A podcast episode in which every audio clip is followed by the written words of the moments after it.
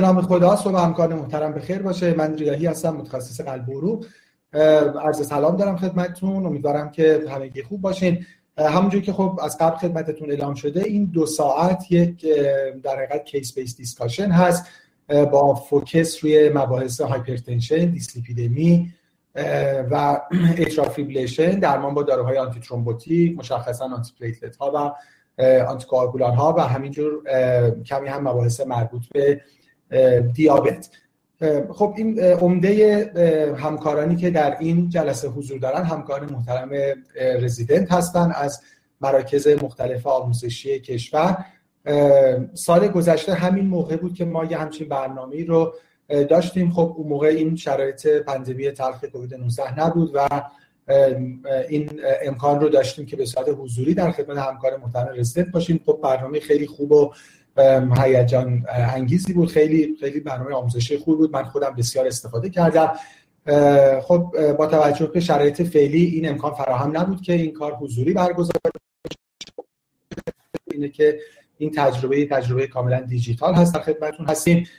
خب البته این امکان هست که در خدمت همکاران خیلی بیشتری باشیم. به نسبت سال گذشته این امکان خوبیه.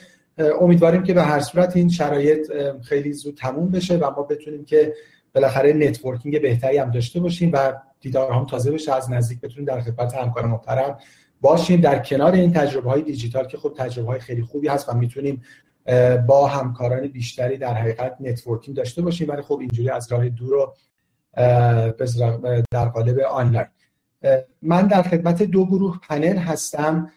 یک گروه همکار محترم رزیدنت هستم. خب با توجه به اینکه حدود 200 نفر از همکار محترم رزیدنت هست شهرهای مختلف و مراکز مختلف آموزشی دعوت شدن و خب امکان گفتگو با همه همکاران فراهم نبود.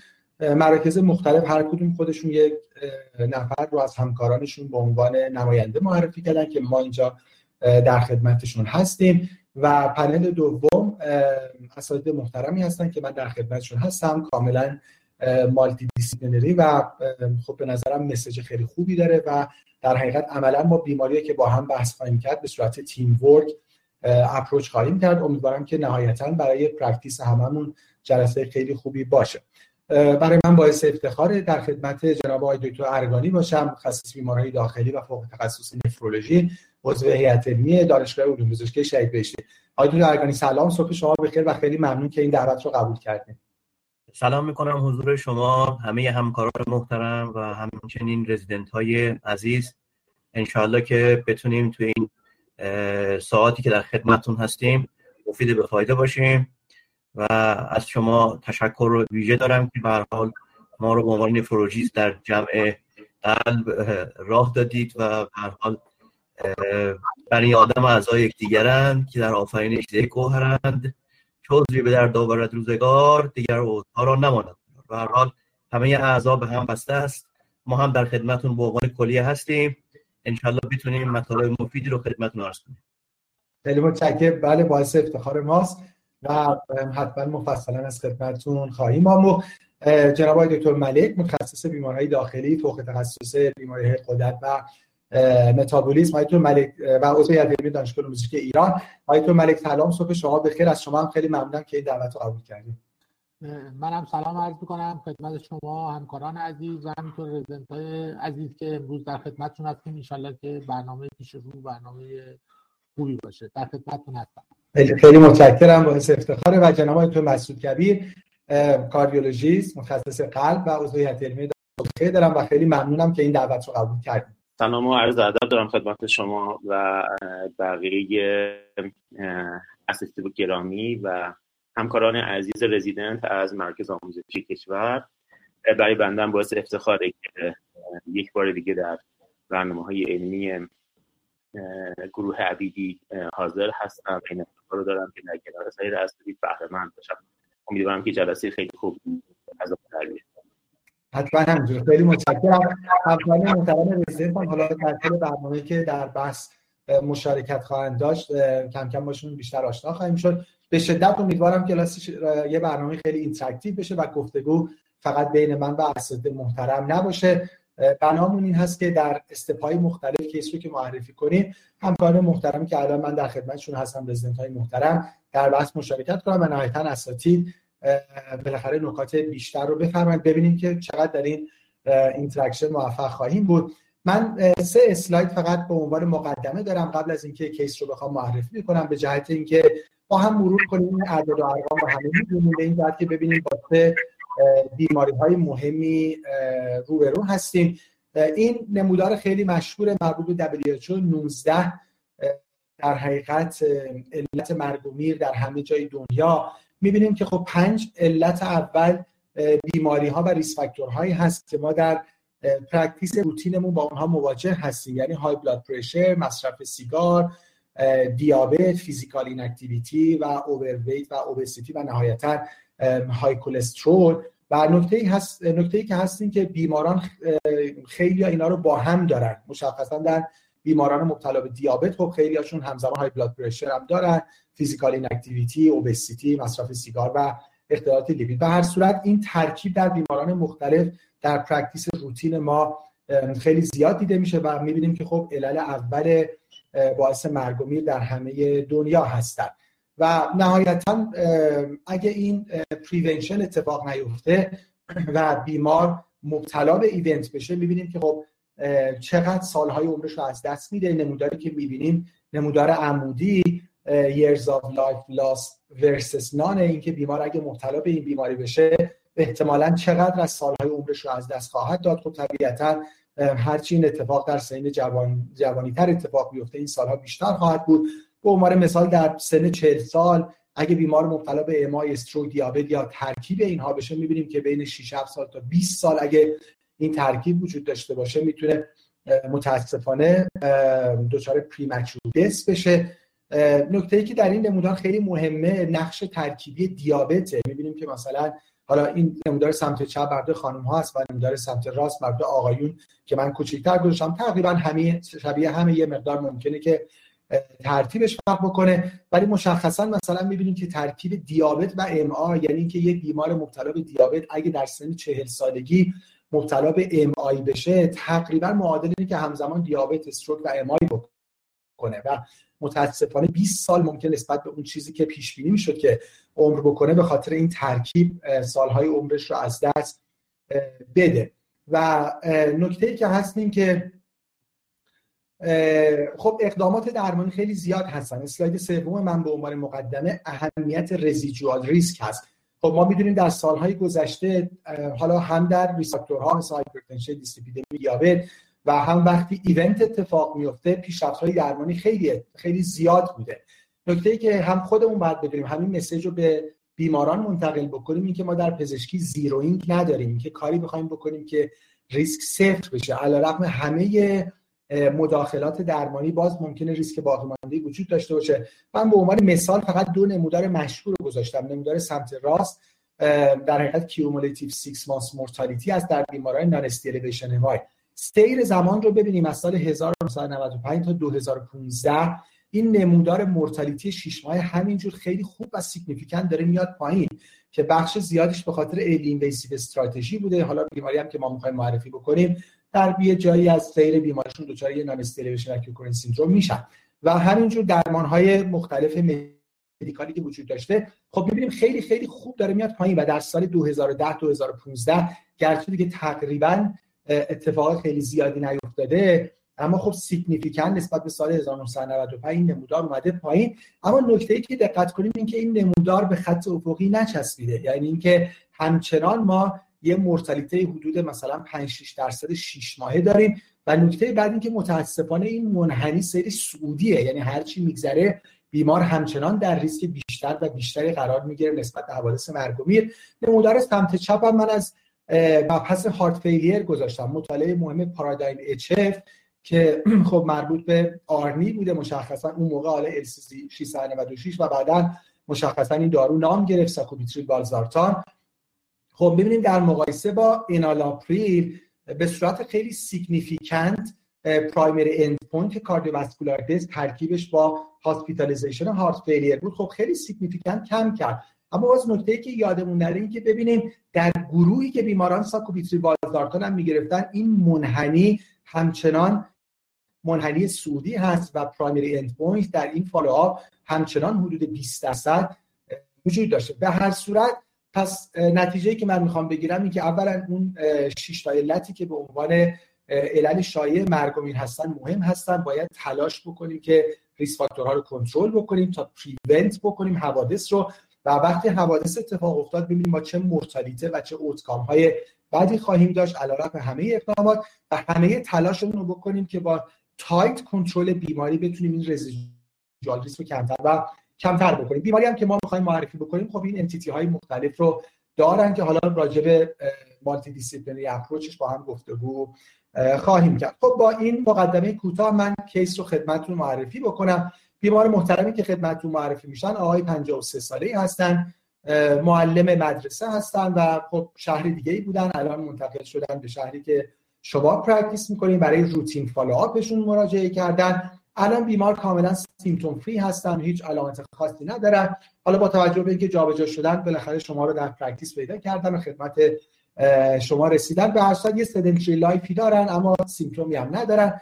و به جهت social history بیمار non-smoker هستن و drinker هم نیستن past medical history شون حدود ده ساله که بیمار مبتلا به دیابت هستن و یه سابقه ای هم از دیسلیپیدمی میدن. داروهایی که الان مصرف می‌کنن یک ترکیبی از یه DPP-4 inhibitor و متفورمین مصرف می‌کنن. سیتاگلیپتین متفورمین به صورت یه فرم combination 50 500 BID و آتورواستاتین هم یه دوز moderate ی 10 میلی گرم daily مصرف می‌کنن در physical exam بیمار الان borderline به هر صورت obesity دارن یه BMI 31 دارن و فشارشون در حالت sitting دست راست و چپ 150 95 145 90 معاینه قلب و ریه‌شون unremarkable بوده pulse های peripheral شون نورمال بوده و در funduscopic examination هم نکته پاتولوژیکی دیده نشد. در neurologic assessment خب مشخصا بیمار neuropathy داشتن که احتمالا خب attributable به بحث دیابتشون بوده.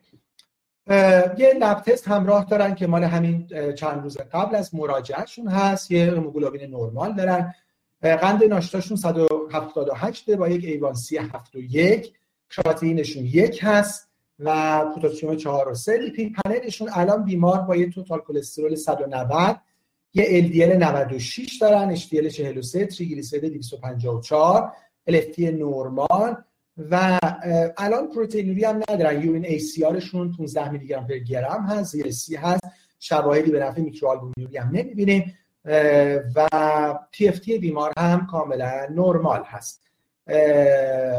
ECG هم که از بیمار در کلینیک گرفته شده حالا بعد در ادامه اصلا می‌تونیم راهنمایی کنیم که بیمار اصلا نیاز به ECG داشته یا نداشته. ولی به هر صورت بیماری ECG هم ازشون در مطب کاردیولوژی یا در کلینیک ازشون گرفتن که ریتم سینوسی نرمال بوده و نکته خاصی هم نداشته. من وقتی که داریم بحث می‌کنیم برای اینکه یادمون نره بیمار چی بودن در این box های تقریبا زرد رنگ case و دوباره گذاشتم. پس آقای 53 ساله دیابت dyslipidemia سیتامتفورمین 50 500 BID آتور 10 و فشار 150 و 95 دست بالاترشونه. neuropathy A1C 7 و 1 پوتاسیوم 4 و 3 ACR 15 LDL 96 و TG 254 با مبحث hypertension شروع بکنیم و ببینیم که الان approach ما به جهت diagnosis و classification برای این اعداد فشار خون بالا چی هست؟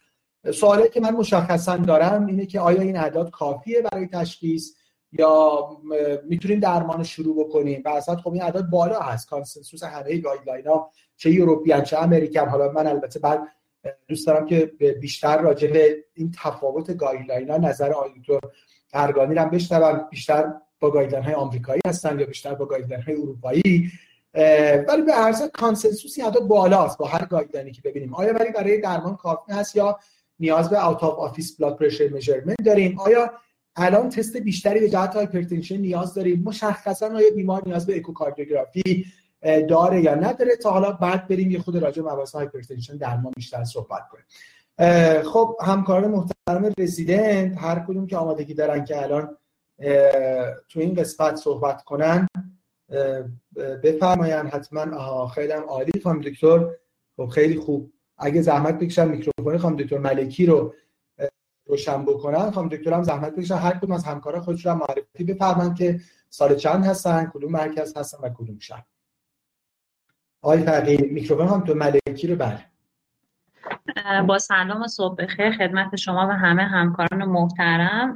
دکتر مینا ملکی هستم رزیدنت سال سه بیمارستان قائم مشهد. حالا با توجه به اینکه ما یک نوبت فشار خون بالا در این مریض داریم با یک نوبت نمی‌تونیم مارک hypertension رو برای این مریض بزنیم. به خاطر همین باید مریض در دو تا سه نوبت ویزیت office با interval های یک تا چهار هفته حتما مریض رو ویزیت کنیم. یا اینکه می‌تونیم مریض رو home blood pressure monitoring کنیم یا ambulatory blood pressure monitoring کنیم که این فشار خون مریض تایید بشه. حالا بر اساس ویزیت های بعدی خب می‌تونیم stage بندی کنیم مریض رو که ببینیم فشار خون داره یا نداره. حالا در مورد این که گفته بودیم که تست های دیگه نیاز هست یا نه مریضی که حالا فشار خونش تایید شده یک سری تست های essential داریم یک سری تست های optimal داریم تست های essential ی که باید برای مریض حتما انجام بشه سودیوم، پتاسیم، کراتینین، GFR، lipid profile مریض و UA مریض حتما باید بررسی بشه. یه ECG حتما باید از مریض اخذ بشه که از نظر AF، LVH، IHD اینا همه بررسی بشه. physical exam مون دقیق باشه برای مریض که در مورد HMOD ها رو بررسی کنیم در تو physical exam ی که می‌تونیم پیدا کنیم و history دقیق از مریض بگیریم. حالا در مورد اکوکاردیوگرافی که فرمودین جزء تست optimal ه که ما می‌تونیم اکو کنیم یا از نظر brain فوندوسکوپی از نظر vascular اینا همه رو بررسی کنیم که بیشتر هدف از نظر rule out HMOD هست برای این مریض. خیلی متشکرم خانم دکتر.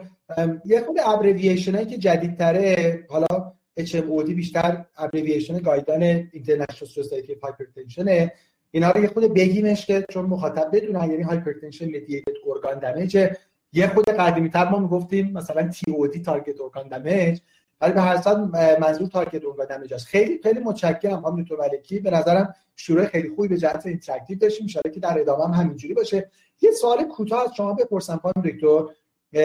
شما بیمار اکو می‌کنید درسته؟ بله. اگه در مرکزی باشیم که خب دسترسی داشته باشیم جزو تست optimal هست که اکوشون بکنیم. بیشتر دنبال LVH هستی به عنوان بله. target organ damage و و یه نکته دیگه بپرسم از شما راجع به پس شما فهمیدید که این یه عدد کافی نیست. حالا یا تو مثلا یکی دو بعد دیگه تو office ببینید یا بیمار رو یه out office blood pressure measurement کنید به نظر شما یعنی برداشت شما از مجموع evidence چه؟ کدوم بهتره؟ اینکه بیمار مثلا بگیم برن یه دو هفته دیگه بیان دوباره فشارشون تو office بگیریم یا اینکه بگیم مثلا out office blood pressure measurement کنن؟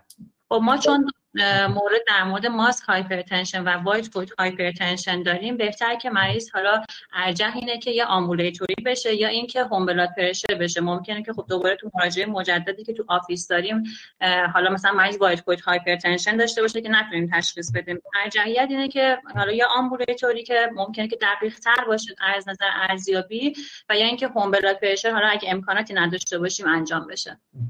و روتین مرکز شما چی از الان بیماری که به کلینیک در مرکز شما مر... بیمارستان قائم مشهد هست بله بله. معمولا اینجا مریضای home blood pressure monitoring می‌کنیم که حالا دسترسی چون ambulatory خیلی کمتر هست حالا بیشتر home blood pressure monitoring می‌کنیم مریضا رو. اگه مریض خانم از شما بپرسه که باشه من می‌خوام home blood pressure monitoring بکنم و می‌خوام یه دستگاه بخرم. شما توصیه می‌کنید که دستگاه رو جیوه‌ای بخره ای بخره یا الان دستگاه اینه که دستگاه دیجیتالی هستن که خب مارک های معتبرم تو بازار موجود هست.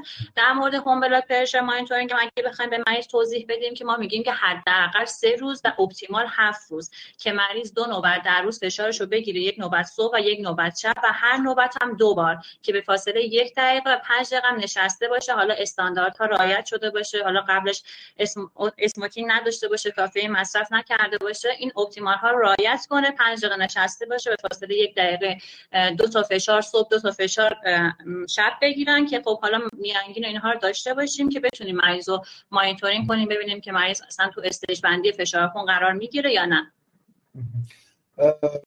خیلی متشکرم. و یه آخرین سوال من از خدمت شما که تو کلینیک چه جور دستگاهی ارجحه شما خودتون تو کلینیک بیمارستان قائم دستگاه جیوه‌ای داریم دیجیتالی داریم ای برای انسولین فشار. ما بیشتر دستگاه های جیوه‌ای هست که حالا مریض رو اندازه گیری می‌کنیم ترجیح کدومه برای office هم دکتر الان توی guideline هم می‌دونیم؟ فکر می‌کنم دیجیتالی باشه یعنی ترجیح هم home blood pressure monitoring هم تو office مون ترجیح دیجیتالی هست.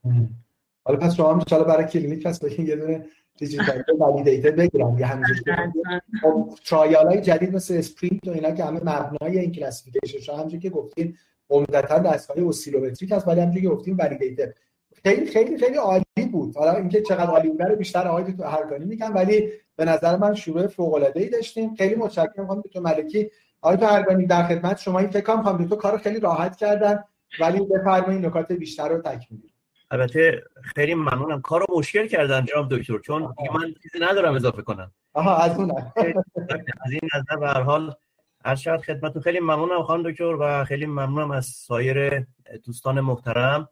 از شود که خدمت شما تقریبا همون که فرمودی تایید صحیح هست. فقط من چند تا نکته اضافه کنم خدمتتون. ببینید اول ببینیم که در شرح مریض چه چیزهایی رو باید ما بیشتر داشته باشیم. یا به اصطلاح any further تستی که ما فکر می‌کنیم نیازمند هست برای بیمار از کنم که یک معاینه شاید جامعه تر از نظر به اصطلاح از ویو نفرولوژی من خیلی بیشتر مشتاقم که انجام بشود. مثلا اینکه گوشی بذارم روی شکمش ببینم bruit ی بر روی شکم دارد یا خیر. این خیلی کمک می‌کنه. خب برای تنگی شریان کلیه بیش از 50 درصد موارد اگر bruit ی بشنوید نشون میده که شما دچار یک secondary hypertension با منشأ renal artery stenosis هستید و این هم به هر حال مریض risk factor های renal artery stenosis رو مثل چاقی، hyperlipidemia، دیابت و چیزهای دیگر رو دارد. دومین کاری که من از نفرولوژی انجام میدم معمولا یک orthostatic determination هست. ببینید واقعا یک orthostatic change بیمار دارد یا خیر. قبل از شروع هر گونه درمانی شما به عنوان پزشک موظف هستید که ببینید بیمار یک orthostatic change دارد یا خیر. چون به هر حال داروهایی که ممکنه بدید ممکنه تشدید کنه این قضیه. بعد از نظر تست های پاراکلینیکی که به هر حال همش رو فرمودید فقط من دوست دارم که یک اسید اوریک هم حتما اینجا داشته باشم. مشخصا امروز تایید شده است که hyperuricemia به ویژه در بیماران دیابتی می‌تواند فن خودش hypertension ایجاد کنه. یعنی این خیلی واضح بگم که خود اسیدوریک و hyperuricemia می‌تواند باعث hypertension بشود. با دو مکانیزم یک مکانیزم immunologic و یک مکانیزم non-immunologic حالا مکانیزم های immunologic و non-immunologic به حال گسترده است وارد detail ش نمی‌تونیم بشیم. فقط این رو بخوام به رزیدنت های محترم هایی که انجام میدیم چه بالینی و چه پاراکلینیک اما اینکه شما در مطبتون چه دستگاهی رو می‌خواید داشته باشید حالا اگر خارج از کشور باشید دیگه واقعا دستگاه جیوه ای رو به خاطر مسائل economy و مسئولیت های جیوه ای که در انوایرمنت ایجاد می شود دیگه واقعا اجازه مصرفش رو خیلی به ندرت میدن. هر حال جیوه از نظر به اصطلاح اکولوژی می‌تونه یک آسیب رسان باشه. اما دستگاه اسیلوسکوپی خب دستگاه خیلی خوبی هست ولی باید یک مسئله رو در نظر داشته باشید.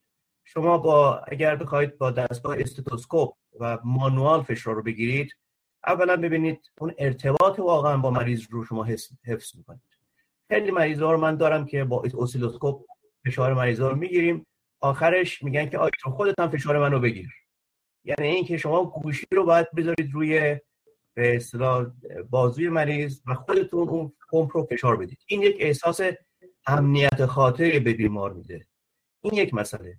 دوم توجه کنید. اگر با اسیلوسکوپ دارید فشار رو می‌گیرید 5 میلیمتر جیوه کمتر از اون چیزی هست که شما با به اصطلاح گوشی می‌گیرید. این رو باید دقت بفرمایید. این مسئله در خانه هم هست. در به اصطلاح امبلیتری براد پرشر مانیتورینگ هم هست. شما اگر این رو دارید اندازه می‌گیرید 5 میلیمتر جیوه باید به فشارتون اضافه بکنید. چون فشار واقعی شما با گوشیتون 5 میلیمتر بیشتر است. به هر حال من فکر می‌کنم پس دو تا مسئله رو خیلی دقت بفرمایید. یکی از نظر اینکه چگونه فشار رو اندازه بگیریم. خب چه دستگاهی رو بگیریم چطور بگیریم مریض در چه وضعیتی باشه.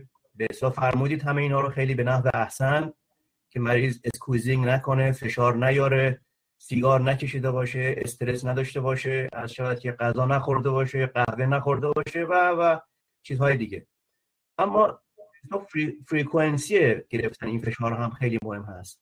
ما باید بگیم که به بیمار خب شبها صبحها عصرها به صورت مرتب خودش این فشار رو چک کنه و یک یادداشت کنه. شما در ویزیت بعدی این به اصطلاح یادداشت بیمار رو حتما ملاحظه بفرمایید و اون موقع هست که شما تشخیص hypertension رو خواهید داد. اگر سوالی هست من خدمتتون هستم. خیلی متشکرم. به هم میریم. حالا البته مبحث hypertension رو تو اسلاید بعد هم جلوتر. من تا اینجا رو پس بخوام یه جمع‌بندی بکنم. پس بر اساس همه guideline ها نکاتی که همکار محترم رزیدنت و جان تو میدن این اعداد کافی برای تشخیص hypertension نیست. حتما چه برای confirm کردن تشخیص و چه برای follow-up درمان consensus همه guideline ها ما نیاز به out of office blood pressure measurement داریم. حالا یا home blood pressure monitoring یا ambulatory blood pressure monitoring استاندارد ما هولتر فشار خون هست اما واقع... واقعیتش اینه که در practice اونی که معمولا available و امکان پذیر home blood pressure monitoring که هم به جهت خب گرونی دستگاه ها هم به جهت coverage بیمه ها پس یکی از این دو کار برای تشخیص باید انجام بشه.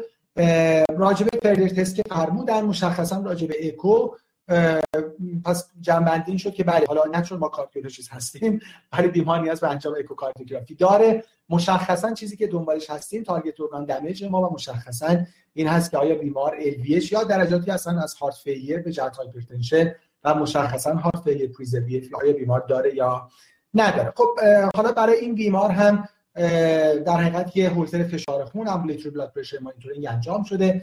نتیجه این بوده که 136 روی 88 8 اوریج 24 ساعته و بیمار non-dipper بوده. انتظار داریم در ساعت خواب فشار 10 تا 20 درصد افت بکنه. این یه dip نرماله. اگه این اتفاق نیفته خب بیمار میشه. یه non-dipper بیمارانی هم داریم که می‌دونیم anti-dipper هم یعنی اصلا در شب فشارشون تازه بالاتر هم میره. خب می‌تونیم یه جدولی داریم که حتما باید بالاخره همیشه جلو چشم اون باشه. قابل حفظ کردن نیست. از این نیازی به حفظ کردن ندارن که قابل حفظ کردن نباشه. از این نظر که اعداد home blood pressure monitoring و ambulatory blood pressure monitoring day night و average 24 ساعته رو بتونیم انطباق بدیم با classification ی که برای تشخیص hypertension داریم. خب این اعداد consensus همه guideline ها بیمار hypertensive هست. یعنی معادل یک فشار بالای 140 روی 90 هست. خب راجع به درمان می‌خوایم صحبت کنیم. آیا اصلا درمان داری؟ شروع می‌کنیم یا نمی‌کنیم یا فقط بریم فعلا سر وقت lifestyle modification بیمار obese هست physical activity دارن. اگه درمان شروع می‌کنیم با یه دارو یا با دو دارو آیا fixed dose combination یا دو داروی جدا؟ سوالایی هست که داریم. آیا دارو بدیم دیوایدد بدیم once daily بدیم؟ دارو رو صبح بخورن شب بخورن؟ این سوالای شایع هست. اگه می‌خوایم combination بدیم با چه combination ی شروع کنیم؟ ترکیب ACEI ARB به اضافه calcium channel blocker به اضافه diuretic diuretic اون ترجیحاً چه diuretic ی باشه thiazide چه thiazide؟ thiazide-like thiazide-type و چه جوری بیمار رو مانیتور بکنیم به جهت کفایت درمان؟ و و یه نکته مهمی که اگه درمان کافی نمون چجوری up-titrate کنیم؟ آیا اگه دو دارو شروع کردیم اینا رو به مکسیموم برسونیم؟ آیا داروی سوم add کنیم؟ اینا سوالای زیادی هست که خیلی دوست دارم. البته کوتاه بریم مباحث خیلی زیاده. ما دو ساعت فرصت داریم. هم همکار محترم رزیدنت هم اساتید محترمی در پنل هستن. هرچی کانسایز تر بتونیم باشیم به مباحث بیشتری خواهیم رسید. خب این دستایی که بلنده نمی‌دونم از دفعه قبل بلنده های فقیهی هر دفعه دستا رو بتونیم یه بار بیاریم پایین و بعد دوباره ببینیم. آقای دکتر جوکا رو به هر صورت کنید میکروفونشون روشن کنید در خدمتشون هست سلام خدمت همه اساتید و همکاران محترم. حالا واقعیتا بر اساس guideline که ما معمولا حالا تو تمام guideline ها ما فشار بالای 160 صد رو تقریبا تمامشون این متفق نظر هستن که درمان دارویی بکنیم.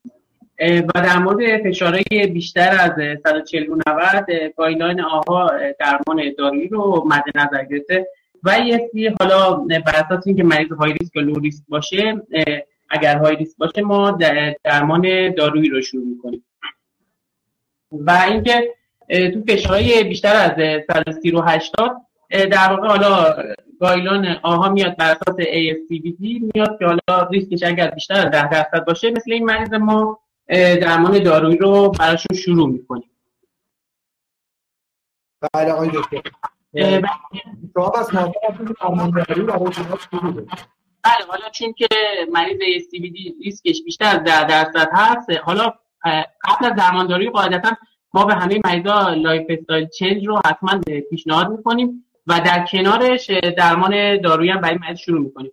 هرچند که گفتن اگر مریض تو stage دو باشه یعنی در واقع فشارش بیشتر بیشتر از 140 رو 90 باشه و از گل ما سیستولیکش بیشتر از 20 تا و دیاستولیکش بیشتر از 10 تا بالا باشه اون موقع ما میایم برای مریض ها fixed dose combination استفاده می‌کنیم.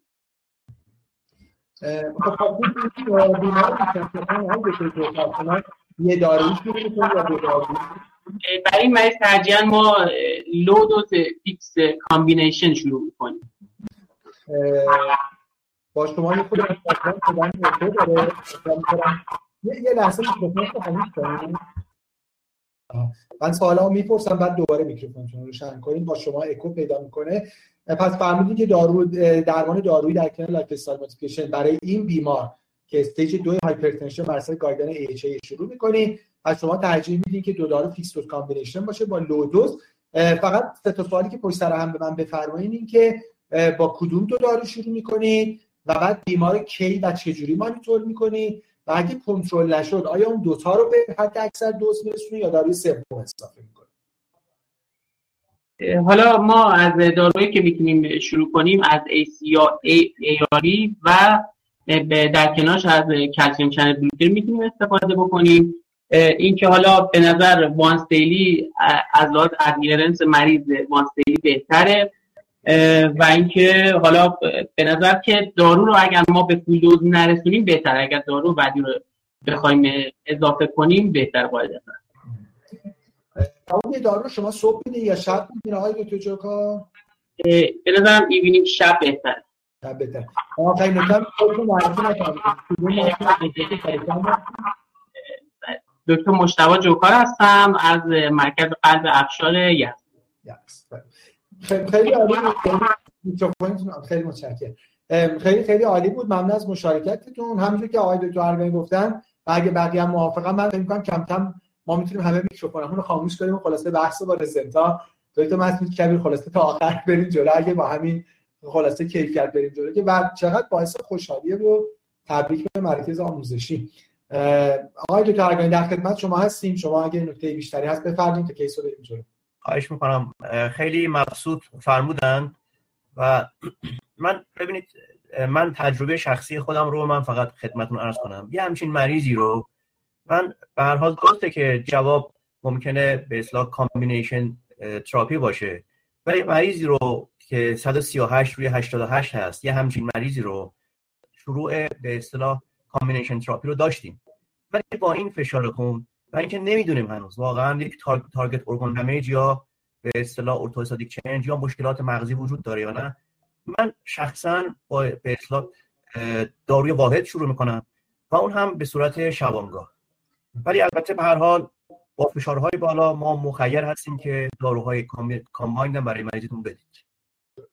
خیلی متشکرم تو اگرانی بله خب همونجور که میگه بالاخره کنتراورسی هم بین به خصوص گایدن های قلبی تو خود قلبی بین گایدن های امریکن اروپیان و یه خودم بین گایدن های دیابت و نفرولوژی می‌دونم که وجود داره.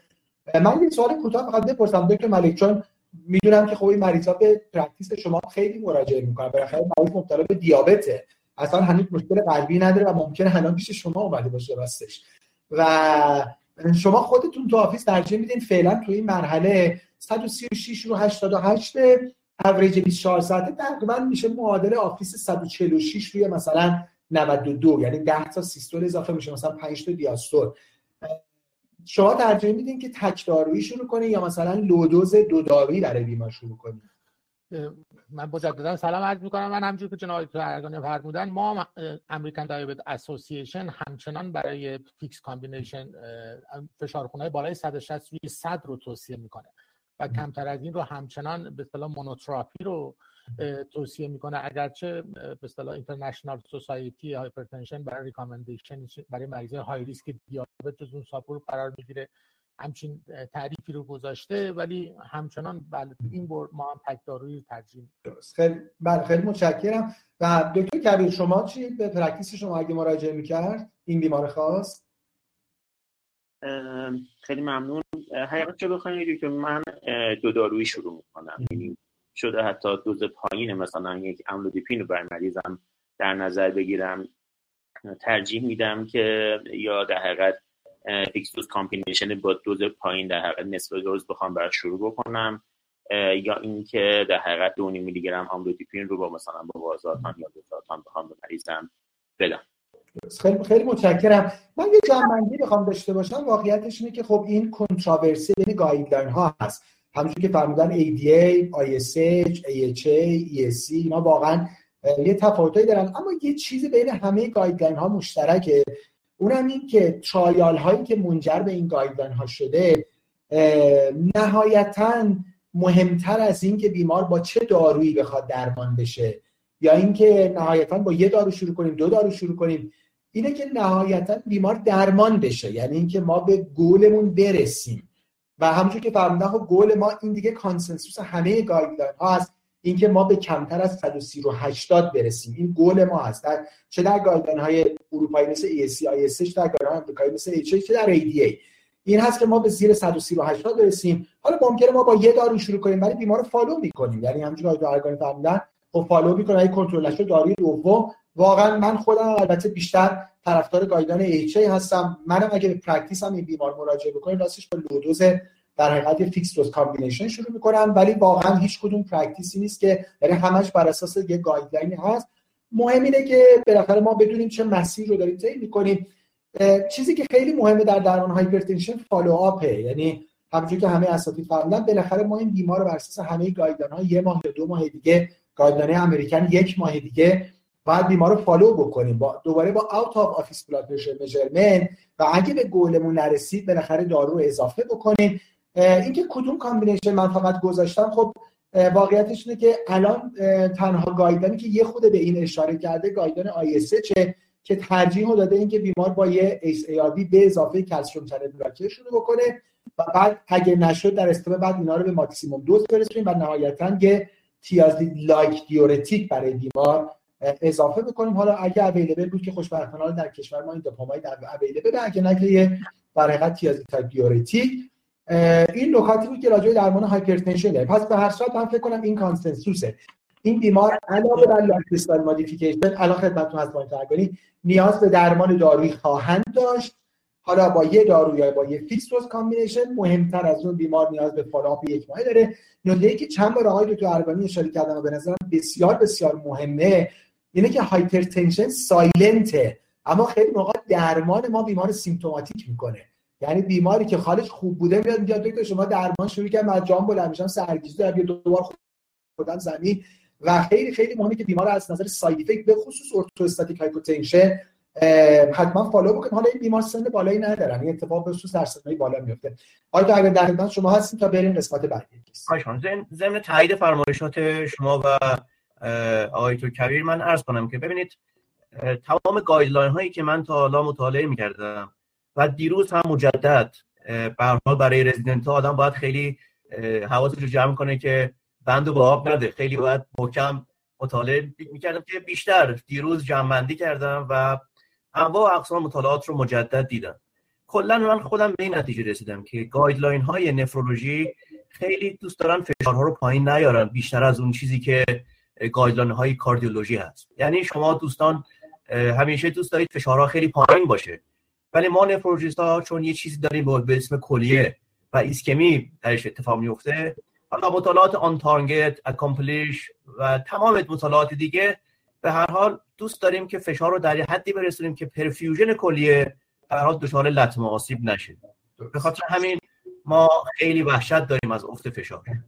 آره واقعا همینجور هست. یعنی واقعا این برداشت دادم از گایدنره من فکر می‌کنم یه خود یکی دو سال آینده پیش بینیمه. گایدانا برن به سمت ایسا اونم به خاطر رجیستری بزرگ ال که توی ایسی نتایجش منتشر شد. و خب خیلی رجی... یعنی بزرگترین رجیستری بود که راجع به هایپرتنشن تا حالا منتشر شده. و خب دید اونجا نشون داده شد که بنفیت درمان فشار خون بالا حتی تو فشارهای خیلی پایین یعنی مثلا اعدادی که اصلا طبق گاید مثلا 80 تا 85 اصلا طبق گایدن ESC هایپرتنسیو نیست. بر اساس گایدن AHF استیج یک هایپرتنشنه. اما بی پی ال نشون داد که حتی اونجام درمان فشار خون بالا خیلی روی آوتکام های سروایوالی و در حقیقت موربیدیتی اثر داشت. ولی بله این تفاوت بین گایدن های نفرولوژی و امریکن هست. باید حالا ببینیم سالهای آینده به کجا می‌رسیم. خب وارد مبحث لیپید خیلی متشکرم آقای دکتر ارگانی. وارد مبحث لیپید بشیم. آقای دکتر ملک آماده باشیم ببینیم حالا رزیدنت ها به شما چقدر کمک خواهند کرد و کار شما رو چقدر سبک می‌کنن به هر صورت بیمار مبتلا به دیابت هستن. آقای 53 ساله یه ریس فاکتور دیگه دارن هایپرتنشن. یه نوروپاتی داریم رتینوپاتی بیمار نداشتن و پالساشون هم نرمال بود.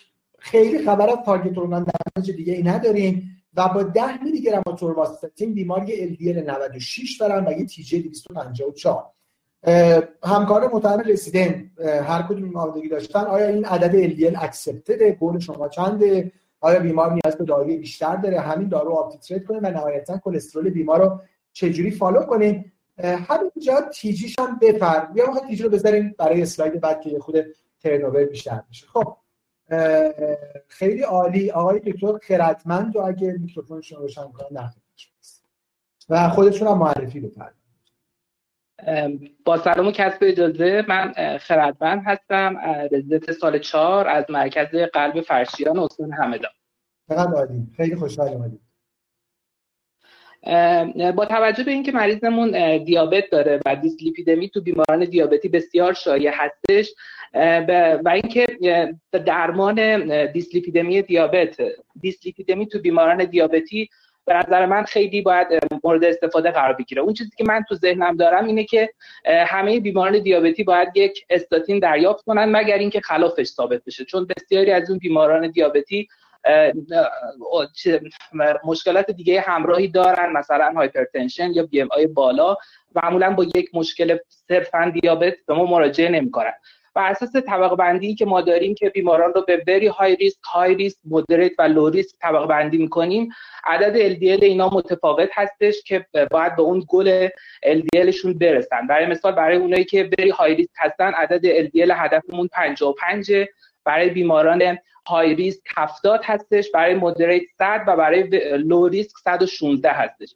و اگر یه مریض دیابتی باشه حتما از مدریت به بالا جزء طبقه بندی های ما قرار می‌گیره. حالا با توجه به این مریض دیابتیمون که در واقع LDL 96 داره با توجه به اینکه 10 ساله که دیابت داره به نظر من تو طبقه بندی های ریسک طبقه بندی میشه و ما باید LDLشون رو به 70 برسونیم. و با توجه به اینکه فقط آتورواستاتین 10 دریافت می‌کنه به نظر می‌رسه که باید دوز استاتینشون رو بالاتر ببریم. در مریضایی که استاتین دریافت می‌کنن حتما بالاخره باید یه بیسلاینی از عملکرد کبدیشون داشته باشیم. آنزیمای کبدیشون رو چک می‌کنیم که تو مریض ما آنزیمای کبدیشون نرماله. تو این مریضا حتما درباره میوپاتی های مورد استفاده استاتین شایع هستش بهشون آموزش میدیم. بهتره که در واقع یه بیسلاین از پروفایل لیپید و آنزیمای کبدی داشته باشیم و 6 تا 8 هفته بعدم دوباره فالوشون کنیم ببینیم عملکردشون در واقع عملکرد کبدیشون چقدر تغییر کرده و پروفایل لیپیدشون چقدر کاهش پیدا کرده. چقدر عالی. من فقط یه سوال باقی مونده دارم از خدمتتون. اسمتون یه لحظه گم کردم آقای دکتر خردمند بودین درسته؟ بله بله. آقای خردمند. آقای دکتر خردمند چقدر عالی؟ یه سوال باقی مونده فقط دارم این که baseline LDL این مریض رو می‌تونید حدس بزنید چند بوده؟ بله 70 من اگه high risk طبقه بندیشون کنم baseline ش اینه که این بعد به حداقل نه نه, نه goal goal نه ها. گل فرمودین این مریض 70 فرمودین مریض high risk چون یه دیابت طول کشیده دارن 10 سال دیابت داشتن. الان مریض دارن 10 میلی گرم اتورواستاتین می‌گیرن. این LDL 96 با 10 میلی گرمه می‌تونیم حدس بزنیم اگه مریض نمی‌گرفت احتمالا LDLشون چند بوده؟ قطعا بالاتر از این مورد بوده و ما یه مسئله دیگه هستیم که باید بالاخره به 50 درصد اون LDLی که مقدار هدف بوده دارم میگم. یعنی بله. شما هم باید به زیر 70 برسونین هم حداقل 50 درصد کاهش بدیم. بعد این لازمش اینه که شما بدونین بیسلاینش چقدر بوده که خب با بله. مادره دوز اگه موافقین انتظار داریم مثلا 30 درصد LDL بیفته اینو می‌تونیم مثلا ضرب در 1 و 3 دهم بکنیم baseline LDL در میاد. خیلی عالی. دکتر ملک نمی‌دونم چیز باقی مونده گذاشتن که شما بخواید بفرمایید یا اینکه نه.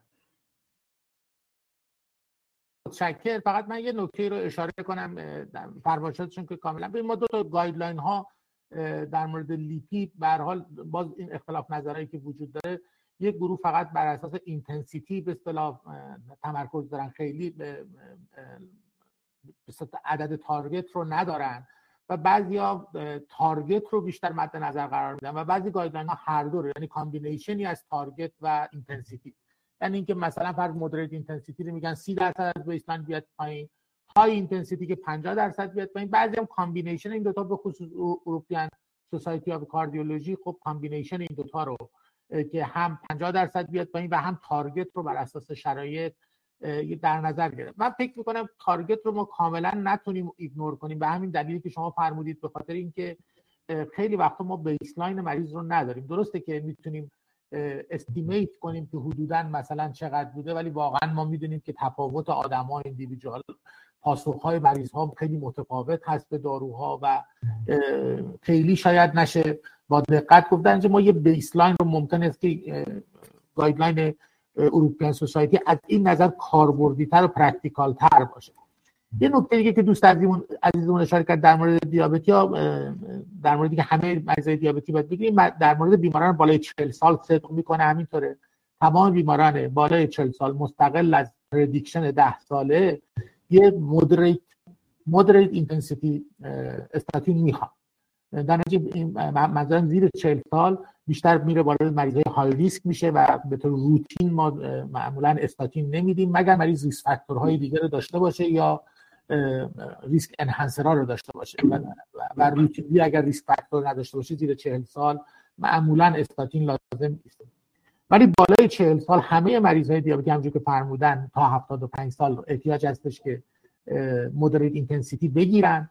ولی اگر risk enhancer داشته باشن مثل اینکه risk factor هایی رو داشته باشن مثل این مریض که مثلا بالای 10 سال هست یا اینکه همون نوروپاتی برای ما یه risk factor جدی حساب میشه دیگه مریض رو وارد فاز microvascular complication هاش و ریسک مریض رو بالا می‌بره بهتر مریض high intensity بگیره و همینجور که فرمودن 50 درصد باید بیاد پایین و ما baseline این مریض رو که نداریم انتظار ما اینه که در فضای primary prevention حداقل به زیر 70 LDL ش رو بیاریم.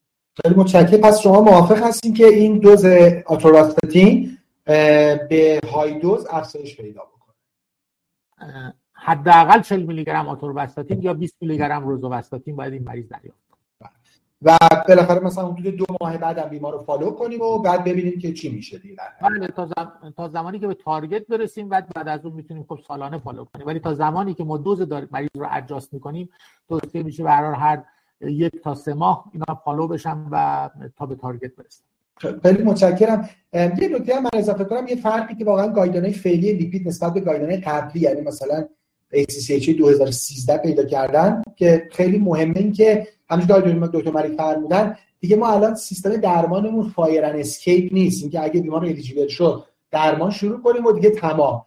همونجوری که فرمودن باید اینقدر بیمار رو follow بکنیم و درمانمون رو augment کنیم یعنی نشد ازتیمایب اضافه می‌کنیم نشد حالا در بیماران high risk به خصوص secondary پی سی اس تا نهایتا بیمار رو به زیر target برسونیم. تو سیستم LDL خود اینجوریه که the lower the better حالا آقای دکتر ارمانی فرمودن تو فشار خون اینجوری نیست که the lower the better از یه جایی بالاخره نگران خلاصه کلیه میشیم و شاید هم حالا قلب هستن یعنی perfusion کرونر حالا یه خرده جلوتر راجع به the lower the better hypertension با هم صحبت خواهیم کرد. ولی حالا حداقل راجع به لیپید اینجوریه که باید به این target برسونیم و خیلی کوتاه هم راجع به تریگلیسیرید بیمار صحبت کنیم. بالاخره بیمار مبتلا به دیابت تریگلیسیرید 254 بالا. آیا نیاز به درمان دارویی دارن یا کار دیگه ای می‌خوایم؟ از همکاران محترم رسیدن غیر از آقای دکتر جوکار خانم دکتر ملکی که در خدمت آقای دکتر زاره در خدمتشون نبوده. میکروفونشون روشن بفرمایید سلام عرض می‌کنم. آقای دکتر سلام. خود رو معرفی بفرمایید من رزیدنت پزشکی خانواده هستم بیمارستان سیاهیان.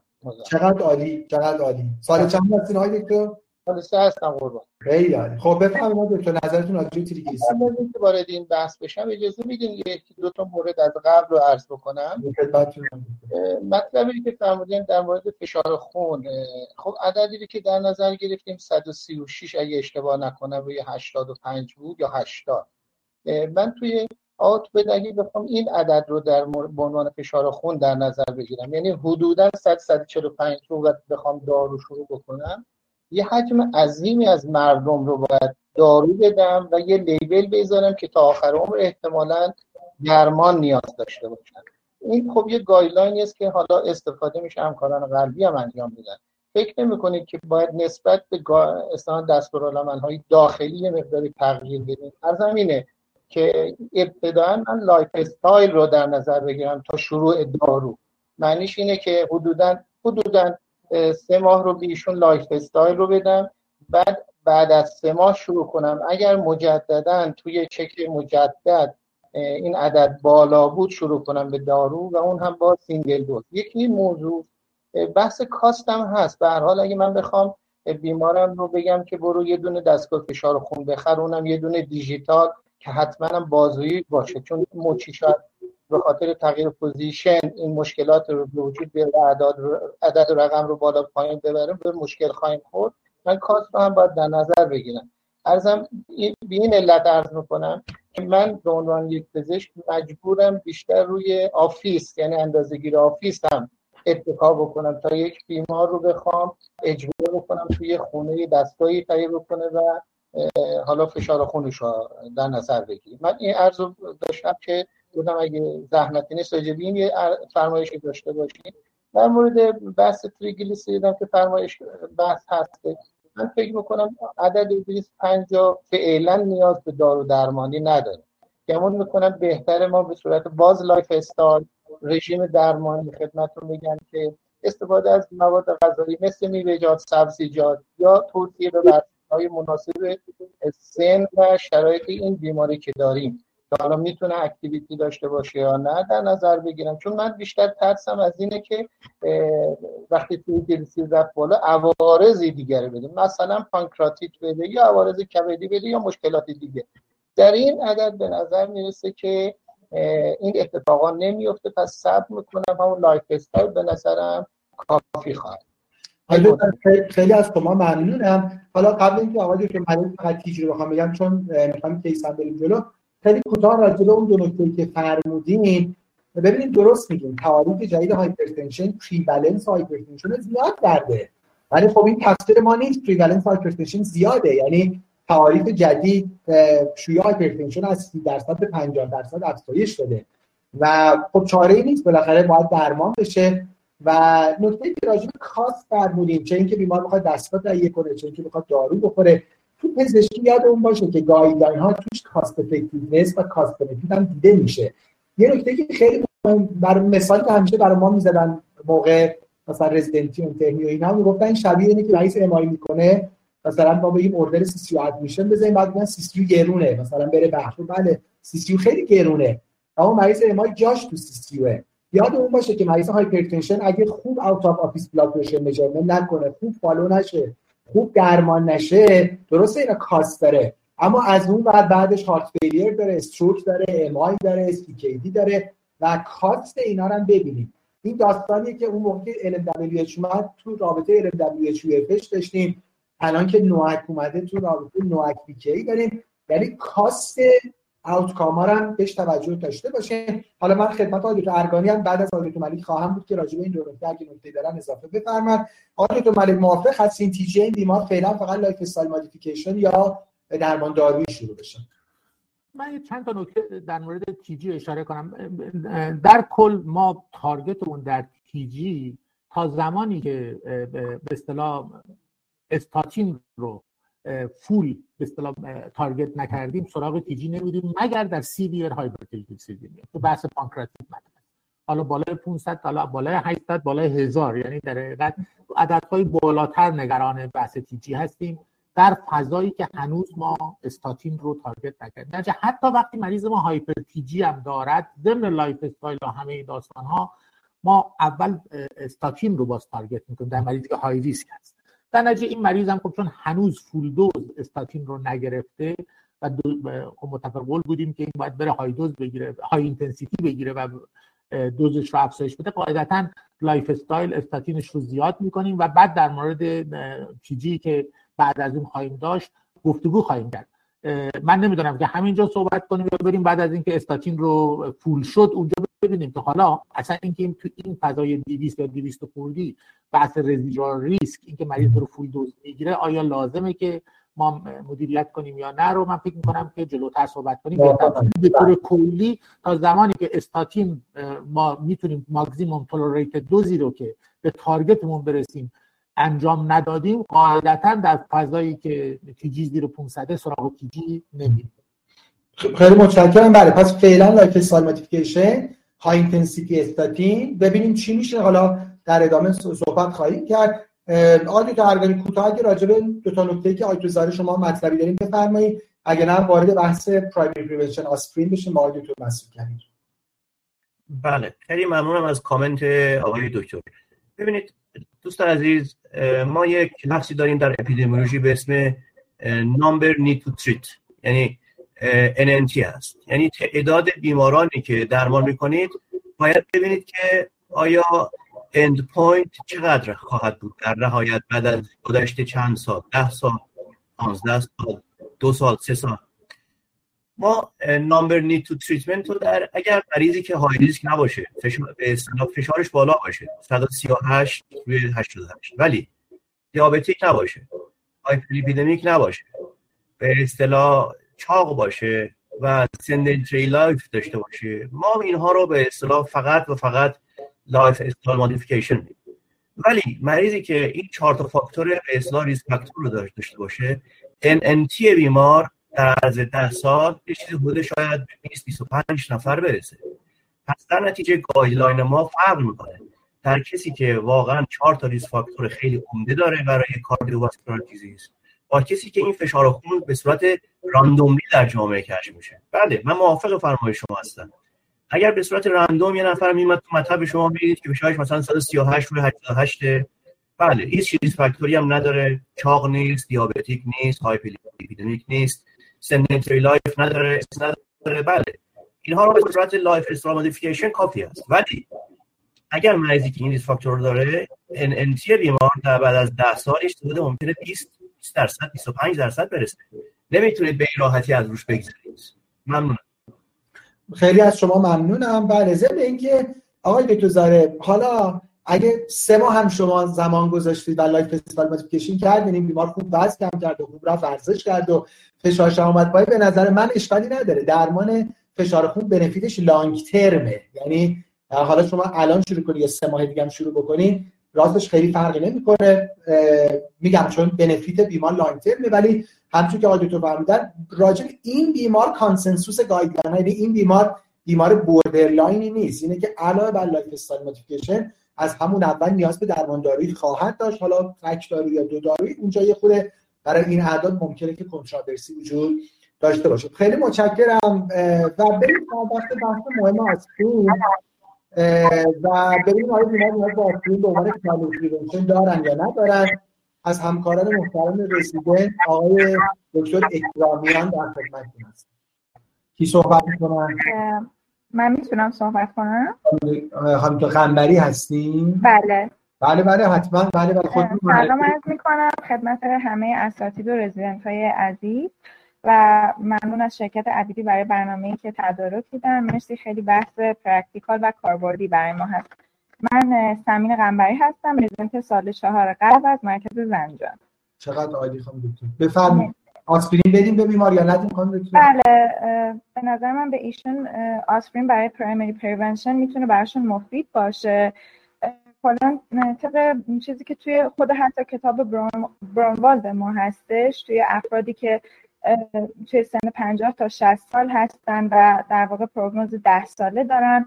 ما آسپرین رو به عنوان primary prevention می‌تونیم براشون استفاده بکنیم چون در واقع هم سود survival ی هم براشون داره و هم یه نوع پروفیلاکسی از colon cancer هم براشون هستش. شما موافق هستین که پس به بیمار محترم آسپرین؟ بله. چقدر جدیه این recommendation هم آقای دکتر جاهای مختلف یعنی خیلی مطالعات مختلف نتایج متفاوتی داشته. یعنی به خاطر با توجه اون ریسک خونریزی هم که آسپرین می‌تونه بده. ولی در کل سن رو در نظر می‌گیرن و اینکه اینکه مریض قرار یک در واقع lifelong ده ساله اگر داشته باشه گفته که در نهایت سود می‌بره از primary prevention خب خیلی متشکرم. دکتر کبیر اینا کوتاه بفرمایید بریم خدمت شما. بله.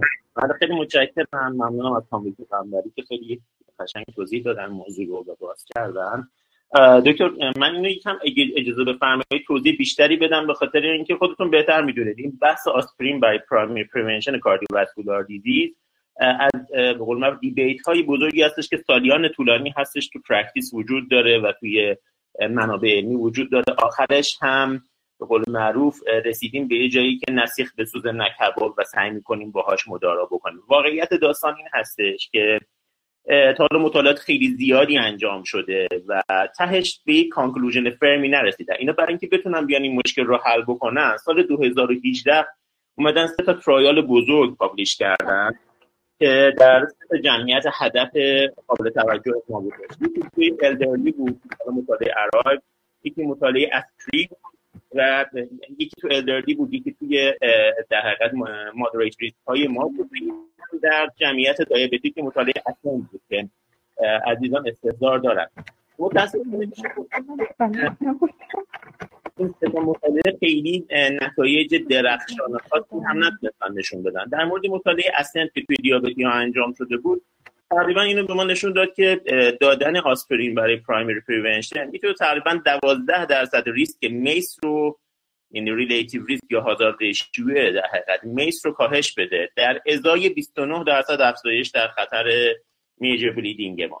واقعیتش اینه که این اعداد و ارقامی که داره صحبت میشه در موردش اینا relative risk هستن. چیزهایی که ما توی مطالعات دارویی خیلی باهاش مواجه میشیم و در ظاهر اعداد بزرگی به نظر می‌رسن. ولی وقتی که شما میرید absolute risk reduction رو محاسبه می‌کنید یعنی اینکه چقدر ریسک مطلق رو کم کرده به اعداد جالبی می‌رسید. اینطوری که مثلا برای primary prevention در حقیقت کاردیوواسکولار دیزیز یه عددی تقریبا هولوهوش نامبر نیدد تو تریت هولوهوش 350 تا 500 برای شما در حقیقت نشون میده. در ازای مثلا یک نامبر نیده تو هارم افزایش میجر بلیدینگی حدودش 250 این اعداد و ارقام که حساب کنار هم دیگه می‌ذارید متوجه میشید که افکت سایز خیلی بزرگ نیست و از اونجایی که با همدیگه اینها آفست میشن مطالعات اصولا به نتیجه خاصی نمی‌رسن.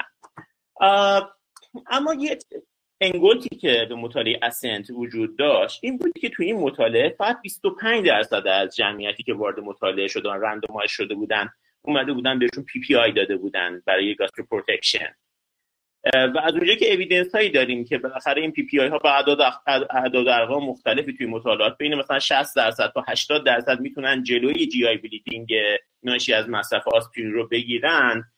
guideline ESC اومده و با این شرط که شما به مریض آسپرین هم تجویز بکنید PPI هم تجویز بکنید به ما اجازه داده در جمعیت diabetic فقط. در جمعیت diabetic ی که high risk یا very high risk مثل این بیمار ما هستن شما آسپرین رو با کلاس دوی B consider بکنید برای primary prevention cardiovascular disease یعنی چی؟ یعنی که اگر می‌خوای شما این دارو رو بدی فقط آسپرین نمیدی آسپرین به اضافه PPI میدی. اونم خیلی اجبار بزرگی وجود نداره و خیلی trial جدی پشتش نیست. به خاطر همون مطالعات قول معروف با نتایج بسیار modest ی که خدمتون توضیح دادم. و بنابراین این نظر ESC هستش. حالا guideline آمریکایی یه مقدار wide تر برخورد کرده. اونم با کلاس دو B اومده گفته که اگر سن 40 تا 70 سال فرد داشته باشه و در ریسک بالای cardiovascular disease و ریسک پایین bleeding باشه شما می‌تونید consider بکنید تجویز آسپرین رو. بنابراین من این مریض رو دوست دارم بهش آسپرین به اضافه PPI بدم اما حتما نگاه می‌کنم که با کی طرفم. اگر مریضم مریضی هستش که هست در اتاق وارد میشه میگه دکتر من 15 تا دارم قرص می‌خورم داره دیگه دیگه دارم دیوونه میشم نمیشه قرصای منو کم بکنید طبیعتا گزینه من نیستش که بخوام به این مریض آسپرین و PPI بدم. اما از این اگر از این مریض هایی باشه که دوست داره همکار نمی‌دونم adherence خوبی داره و compliance خوبی داره من دوست دارم که به این مریض آسپرین و در حقیقت PPI رو با همدیگه بدم که خواهش می‌کنم این نکته ای هستش که خیلی جدیه. یعنی اینکه اون اثر مثبت احتمالی که برای آسپرین guideline در حقیقت توصیه کرده در کنار این هستش که با کلاس دوی آ توصیه کرده بهش همزمان PPI رو بدهید. و این نکته که نباید ازش غافل شد. خیلی خیلی متشکرم. ببینید آیا با جمع‌بندی من موافق هستین از فرمایشات کاملا evidence based شما؟ تو دو سه سال اخیر با توجه به این body of evidence ی که فرمودین نقش آسپرین در primary کم رنگ و کم رنگ شده. سهمش در guideline های قلبی نهایتا یک class of recommendation دوی بی may be consider در بیماران مبتلا به دیابت high risk ه یعنی اگه بیمار مبتلا به دیابت نیست و اصلا دیابتش هم high risk نیست و کنارش هم چیز دیگه نداره که هیچی خیلی هم high risk باشه تازه یه may be consider نه حواستمون به GI protection هست البته واقعا آسپرین نقشش در secondary prevention هم همینجور داره. کمرنگ حالا جلوتر راجبش گفتگو خواهیم کرد. فقط در حد بله و خیر به این بیمار خاص دکتر مسعود شما آسپرین میدی یا نمیدین؟ حالا نهایتا. میکروفونتون قطعه ولی فکر کنم فهمیدین میدین. بله بله. من میدم. درست. و آقای دکتر ملیکی بیمار بعید هنوز به ما مراجعه کنه. راستش حالا از این بعد به خاطر hypertension ش ممکنه. ولی تا حالا چون خدمت شما بوده شما آسپرین تجویز میفرمایید آقای دکتر کبیر خیلی مفصل فرمودن. همینجور که میگید الان در guideline های ما هم دیگه خیلی بعد از این مطالعه آمده خیلی کمرنگ شده. ما به عنوان primary prevention در مریض زیر 50 سال و بالای 70 سال که معمولا توصیه نمی کنیم اصلا در فضای بین 50 تا 70 همینجور که گفتید در مریضی که high risk هست و patient preference یعنی این جمله که دکتر گفت من دکتر کبیر گفت من اینجوری ترجمه مریضی که دلش می‌خواد آسپرین بخوره باش discuss می‌کنیم ریسک bleeding رو در مریض high risk بالای 50 سال که می‌تونه بگیره. ولی routinely اینکه من تشویقش کنم این مریض بگیره نه. ما به طور معمولی مریض رو آسپرین نمیدیم مگر مریض خودش باش discuss کنیم و patient preference در این باشه که بگیره. در مجموع همونجوری که گفتید بسیار در فضای primary prevention حتی در فضای دیابت هم دیگه خیلی کم رنگ شده خیلی تاکید مهمه دوباره فرمودین یعنی همه این داستان تازه بین 50 تا 70 ساله. زیر 50 سال که نه بالای 70 سال خیلی مهمه دیگه به خاطر ریسک GI bleeding و اینا دیگه اونجا اصلا به مریض مسن که به عنوان primary prevention پیشنهاد نمی‌کنیم و یه مبحث خیلی challenging بالاخره آقای 53 ساله مبتلا به دیابت در ریسک ASCVD هم ممکنه خودش به ما suggest بکنه که من workup ایسکمی بکنیم هم آیا ما یا به بیمار suggest می‌کنیم که بریم burden ASCVD بیمار رو ببینیم. حالا مثلا یه calcium score چک کنیم داپلر کاروتید چک کنیم بیماری ankle brachial index کنیم. اینا چیزایی که ما burden atherosclerotic ASCVD رو atherosclerotic cardiovascular disease رو میگن یا نه اصلا بریم imaging ی بکنیم. بیمار رو سی کرونر بکنیم اسکن بکنیم تو آفیس تست ورزش بکنیم. از همکاری که خدمتشون نبودیم اگه داوطلب باشن که خیلی عالیه دستایی که بالاست خدمتشون بودیم. کاش بقیه همکارام که یه تنوعی داشتیم دیگه. نمی‌دونم آقای دکتر فرزین دکتر کریمیان خیلی داریم همکار. دستایی که بالاست تکراریه. من دیگه مجبورم که ولی دوست داریم یه تنوعی داشته باشیم. خانم دکتر ملکی شما بفرمایید یه کوتاه. سلام مجدد. خب حالا ما این تست screening که استفاده می‌کنیم بیشتر تمایلمون اینه که مریض های مثلا از low یا moderate risk به سمت high risk یا very high risk ببریم که بتونیم تو category قرار بدیم که مریض از درمان با استاتین سود ببره. و چون بیشتر به خاطر اینه که علاقه داریم که مریض ها رو سوق بدیم به سمت category های high risk و very high risk ولی چیزی که تو guideline ها اشاره کرده برای اولتراسونوگرافی کاروتید و فمورالی که گفته شده مریض برای بررسی پلاک کلاس دو آ گفته سایر بررسی ها مثل CT آنژیو ها یا مثلا این ورزش تردمیل و یا اینکه CAC score یا ABI که بر مریض استفاده می‌کنیم با کلاس دو بی گفته. و ما بیشتر این screening ها رو استفاده می‌کنیم که میگم بیشتر مریض ها رو سوق بدیم به سمت لول های بالاتر که بتونیم برای مریض استاتین شروع کنیم. ولی خب چون مریضمون های ریسک هست و ما استاتین رو با دوز های دوز استفاده می‌کنیم در خب خیلی تفاوتی تو این مریض نمی‌کنه. ولی خب اگه مریض دیابتی داشتیم که لو یا مادریت بود بهتره که حالا سونوگرافی فمورال و یا کاروتید استفاده کنیم که مریض رو بندازیم تو گروه بالاتر. چه خوب فرق یعنی یعنی به عنوان ریسک انهانسر میخواستش می‌خواید بله بیشتر به خاطر ریسک انهانسر مریض. حالا بعد یه کامنتی برام می‌ذارم بعد از کامنت آقای دکتر مسعود کبیر. حالا آقای دکتر مسعود بفرمایید شما انجام میدین این تستا رو برای بیمار؟ خب خیلی متشکرم خانم دکتر. خیلی خیلی قشنگ توضیح دادن. من هم نظر شخصی استنباط شخصی از guideline همین هستش. ببینید عمده چیزایی که guideline توی بررسی cardiovascular assessment بیماران دیابتیک بهش اشاره کرده. از جمله که شما بیاید مثلا پلاک کاروتید یا فمورال رو با سونوگرافی ارزیابی بکنید یا ABI اندازه‌گیری بکنید یا coronary artery calcium scoring بکنید.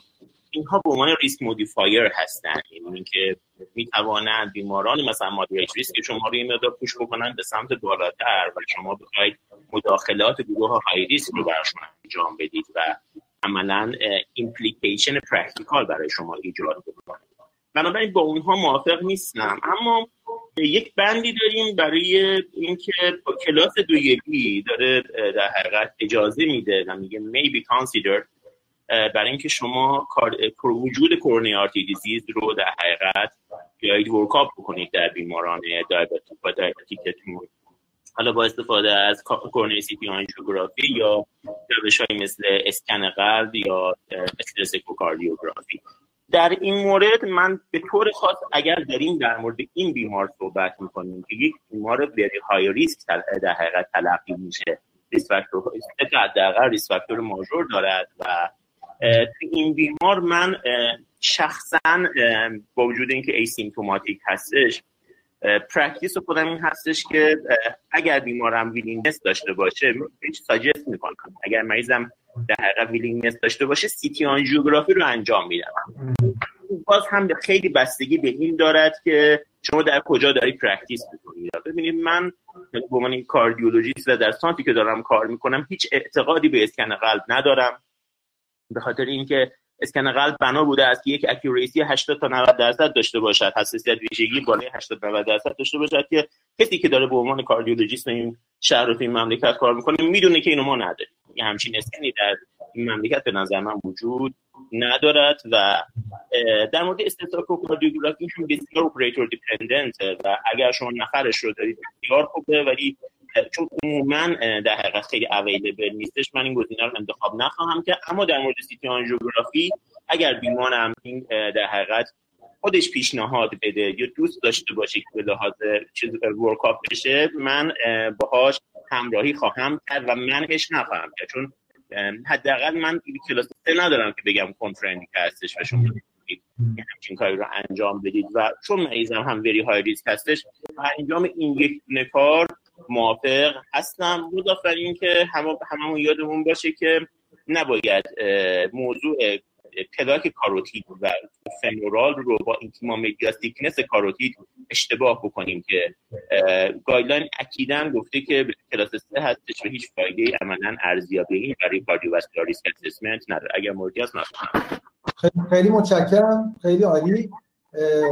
میکروفونتون ببخشید در خود کنه حالا آقای فرقیان به ما کمک می‌کنن که این اکوها کمتر بشه. ارزم به خدمت الان که خوبه. ارزم به خدمت که آره اگه موافقی من اینجوری که رپاپی داشته باشم پس به عنوان ریسک انهانسر عمدتا توصیه میشن و همین که هر دو بزرگوار فرمودین تو بین اینا سونوگرافی داپلر کاروتید که class of recommendation 2 A داره در guideline سی.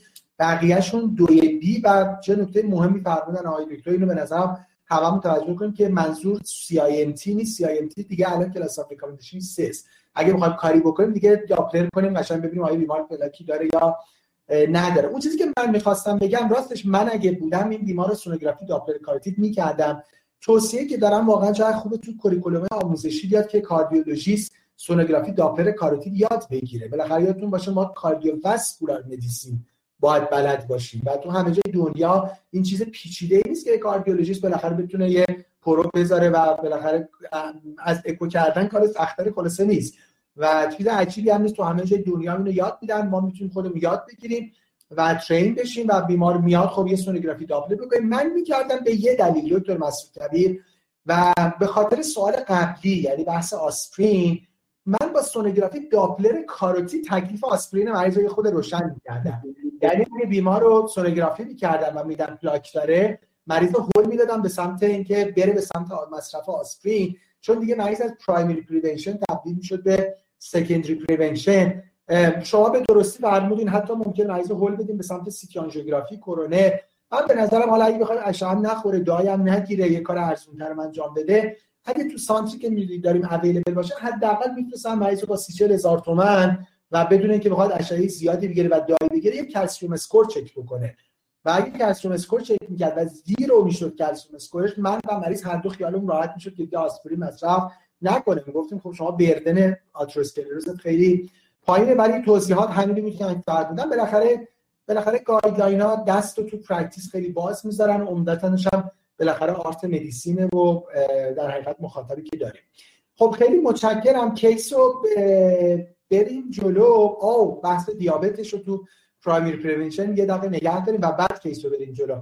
آقای دکتر مریض الان یه A1C هفت و یک دارن. بالاخره حدود گل هستن اگه موافق هستین از شما ممکنه بگی من دوست دارم مریض شیش و نیم بیاد پایین. حالا نظر شما رو میشنویم.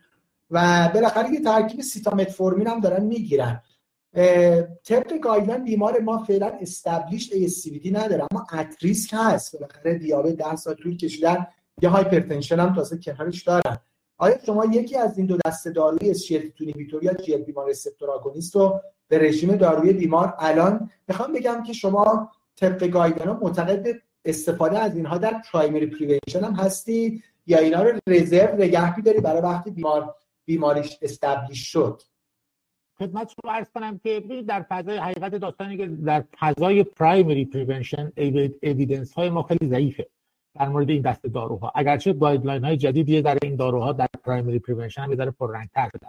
به خصوص جالبه که این در guideline های کاردیولوژی خیلی پررنگتر تا guideline های دیابت اون قسمتی که ما توی فضای دیابت American Diabetes Association دی در مورد این دست از داروها توصیه می‌کنه در مریض established cardiovascular disease ه یا مریض high risk هست فضای high risk برای به اصطلاح the Diabetes Association بیشتر paraclinical هست. یعنی میگه مریضی که LVH دارد یا مریضی که بیش از 50 درصد stenosis ی داره در هر کدوم از رگاش. چه کرونر چه کاروتید چه خدمت شما عرض کنم که peripheral. اگر بیش از 50 درصد داشته باشه این مریض high risk حساب میشه و باید این دست داروها رو بگیره. ولی میریم تو فضای کاردیولوژی و European Society of Cardiology که بیشتر تو این قضیه pioneer بوده. این مریض های high risk و very high risk رو هم کاندید می‌کنه که این دست داروها رو دریافت کنه که این مریض ما تو category حداقل high risk قرار می‌گیره با درجه که 10 سال داشته نوروپاتی داره. در نتیجه در فضای کاردیولوژی به اصطلاح میشه به این مریض داد ولی می‌خوام بگم که اساسا فضای primary prevention evidence های ما کمرنگ هست و در فضای secondary ولی یادمون باشه که اینا داروی دیابت هم هستن. یعنی اصلا مستقل از بحث خدمت شما عرض کنم که cardiovascular disease ما برای اینکه intensify کنیم A1C رو بخوام به قول شما من A1C مریض بخوام بیام زیر هفت بیارم. با هر دارویی بخوام بیارم. خب قاعدتا در مریضی که های ریسک هست. ارجعیت به نظر میاد داشته باشه. اگر کاست رو برای مریض مشکلی نباشه می‌تونه از این دسته داروها استفاده کنه. منعی برای استفاده اینها وجود نداره. در همه ساب گروپ های دیابت. ولی در مریضایی که استبلیش کاردیوواسکولار دیزیز دارن نفع بیشتری از این دسته می‌برن و قاعدتا در مریض های های ریسک احتمالا ازش نفع برد و می بی هست. در مریضایی که استبلیش کاردیوواسکولار دارن شود بی تفاوتش در اینه که در این مریض اگر بدیم احتمالا مریض ازش می‌بره. خیلی متشکرم. یعنی پس حالا اگه یکی از این دو دسته داروی هم در این بیمار اضافه بشه حداقل بر اساس گایدلاین سی کار خلاف گایدلاین نیست یا حتی اصلا جایگزین سیتاگلیپتین با در حقیقت یکی از این دو دسته؟ یعنی بالاخره بیمار اتریس که خط دوم گایدلاین می‌تونه بشه. حالا و حالا بعد الان نظر یعنی پرکتیس شخصی شما رو می‌پرسم. اینکه حالا از کدومش هم که بیمار فعلا استبلیش چیزی نداره حالا بخوایم کاست و یه خود ایزاویوز هم استفاده بکنیم جی پی مان ها بالاخره اینجکشنن شما اضافه می‌کنید الان یه مثلا 10 میلی گرم امپای نیم تام بالاخره ایوانسی مریض رو میاریم پایین به 6 نزدیک میشیم. من, من یه توضیح بدم در مورد cost. در دنیا قیمت SGLT2 inhibitor ها که ما تو ایران امپاگلوفلوزین رو داریم و GLP-1 receptor agonist که ما تو ایران لیراگلوتاید رو داریم. این دوتا در دنیا قیمتش خیلی به هم نزدیکه. یعنی نسبتا نزدیک هست و گرانه. یعنی یه چیزی بین 400 دلار تا 600 دلار در ماه هزینهش هست. ولی در ایران این دو دارو اختلاف قیمتش خیلی زیاده. یعنی که SGLT2 inhibitor ها نسبتا قیمتش معقوله. یه چیزی کمتر از 100 هزار تومان در ماه هزینهش که با دلار حساب کنید 4 دلار به طرز فاحش یعنی بیش از 100 برابر تو ایران ارزان تره ولی GLP-1 receptor agonist ها همچنان گران GLP-1 receptor agonist ها یه چیزی هزینهشون برندهای خارجیش تا یک میلیون تومن و برندهای ایرانیش هم مای 500 هزار تومن هزینهش برای بیمار هست. در نتیجه با توجه به قیمت SGLT2 inhibitor ها تو ایران که نسبتا معقول هست و به هر حال داروی خوراکی است. برای شما که کاردیولوژی هستید مصرفش راحت تر هست. من فکر می‌کنم که اضافه کردن یه SGLT2 با توجه به قیمت معقولش تو ایران خوراکی بودنش و مصرف راحتش اینکه یک بار در روز خیلی وقتا همین که فرمودید مثلا به جای سیتاگلیپتین متفورمین که داره combination می‌کنه ما می‌تونیم امپاگلوفلوزین متفورمین combination ش جابجا کنیم بدون اینکه قرص مریض اضافه بشه. ولی به اصطلاح پروفایل قلبی روحی بهتری رو داشته باشیم. اگر نگاه cardiocentric داشته باشیم که درستتر هست. در نتیجه بدونی که خیلی cost مریض اضافه کنیم با جابجا کردن بله من موافقم که این مریض امپاگلوفلوزین بگیره. یا حداقل change ش کنیم در مریضی که داشت سیتا و متفورمین می‌گیره به امپا متفورمین تغییرش بدیم متشکرم. یه دو کیلو هم تقریبا به وزن مریض کمک کردیم احتمالاً بله با امپا. اینکه مریض که امپا...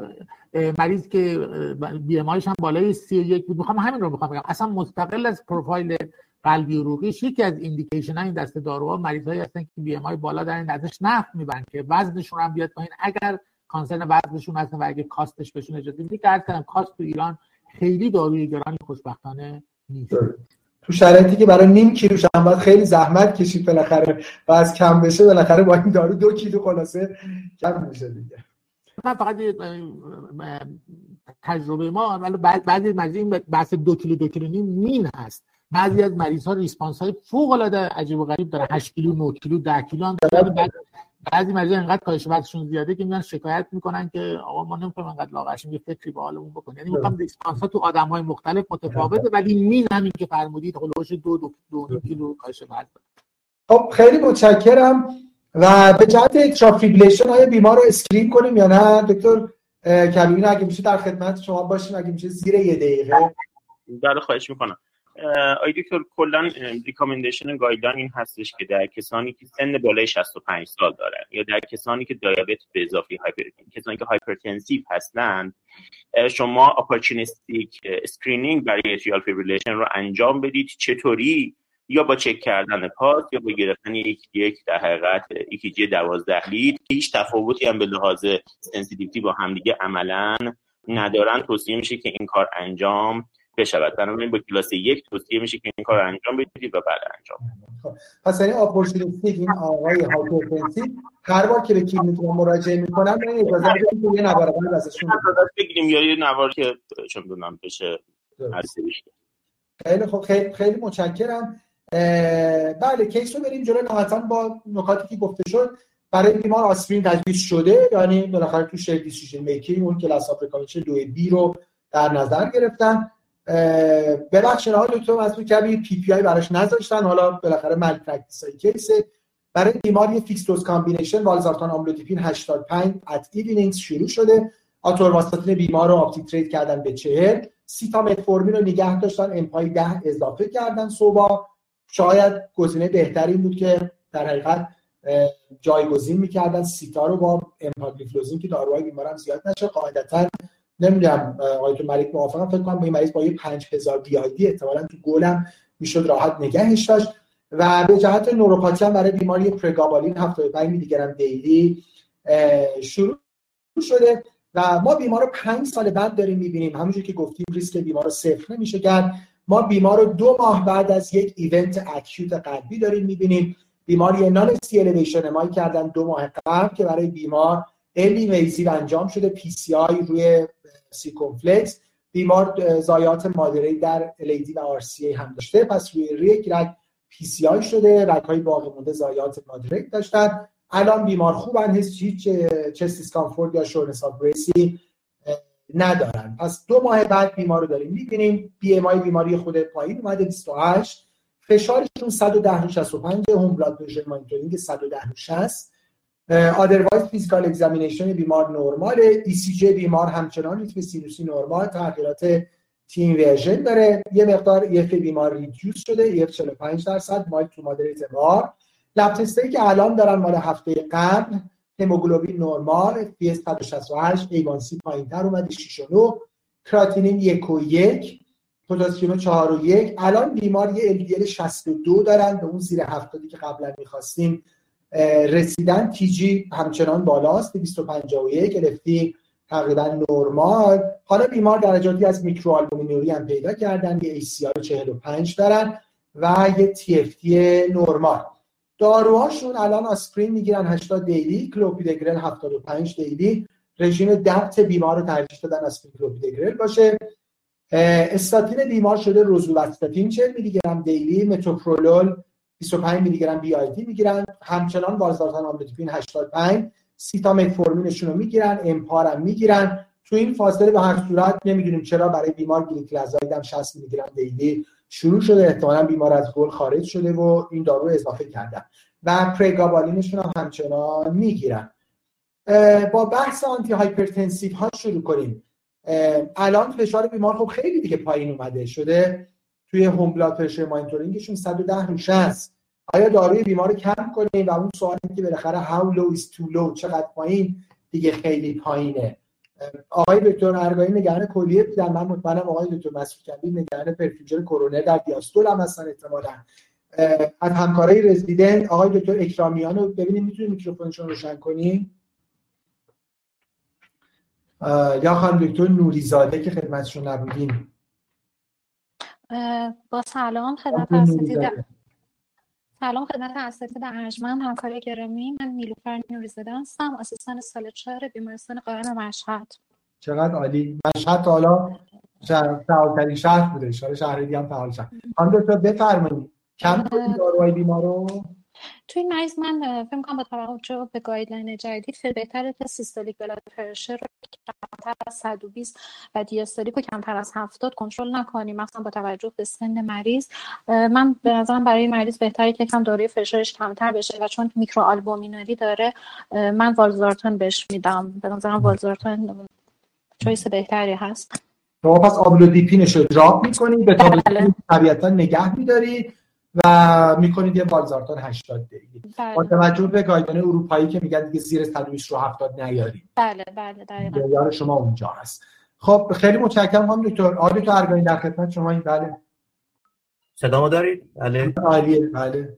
من کاملا موافق هستم. ببینید چند تا نکته هست. به هر حال وجود فشار طبیعی برای این مریض خب ما رو خیال ما راحت می‌کنه که حداقل می توانیم با خیال راحت آملودیپین رو قطع کنیم برای مریض و ادامه والسارتان رو بدیم. و نه تنها ادامه والسارتان رو بدیم من اینجا می‌خوام نکته ای رو اشاره کنم.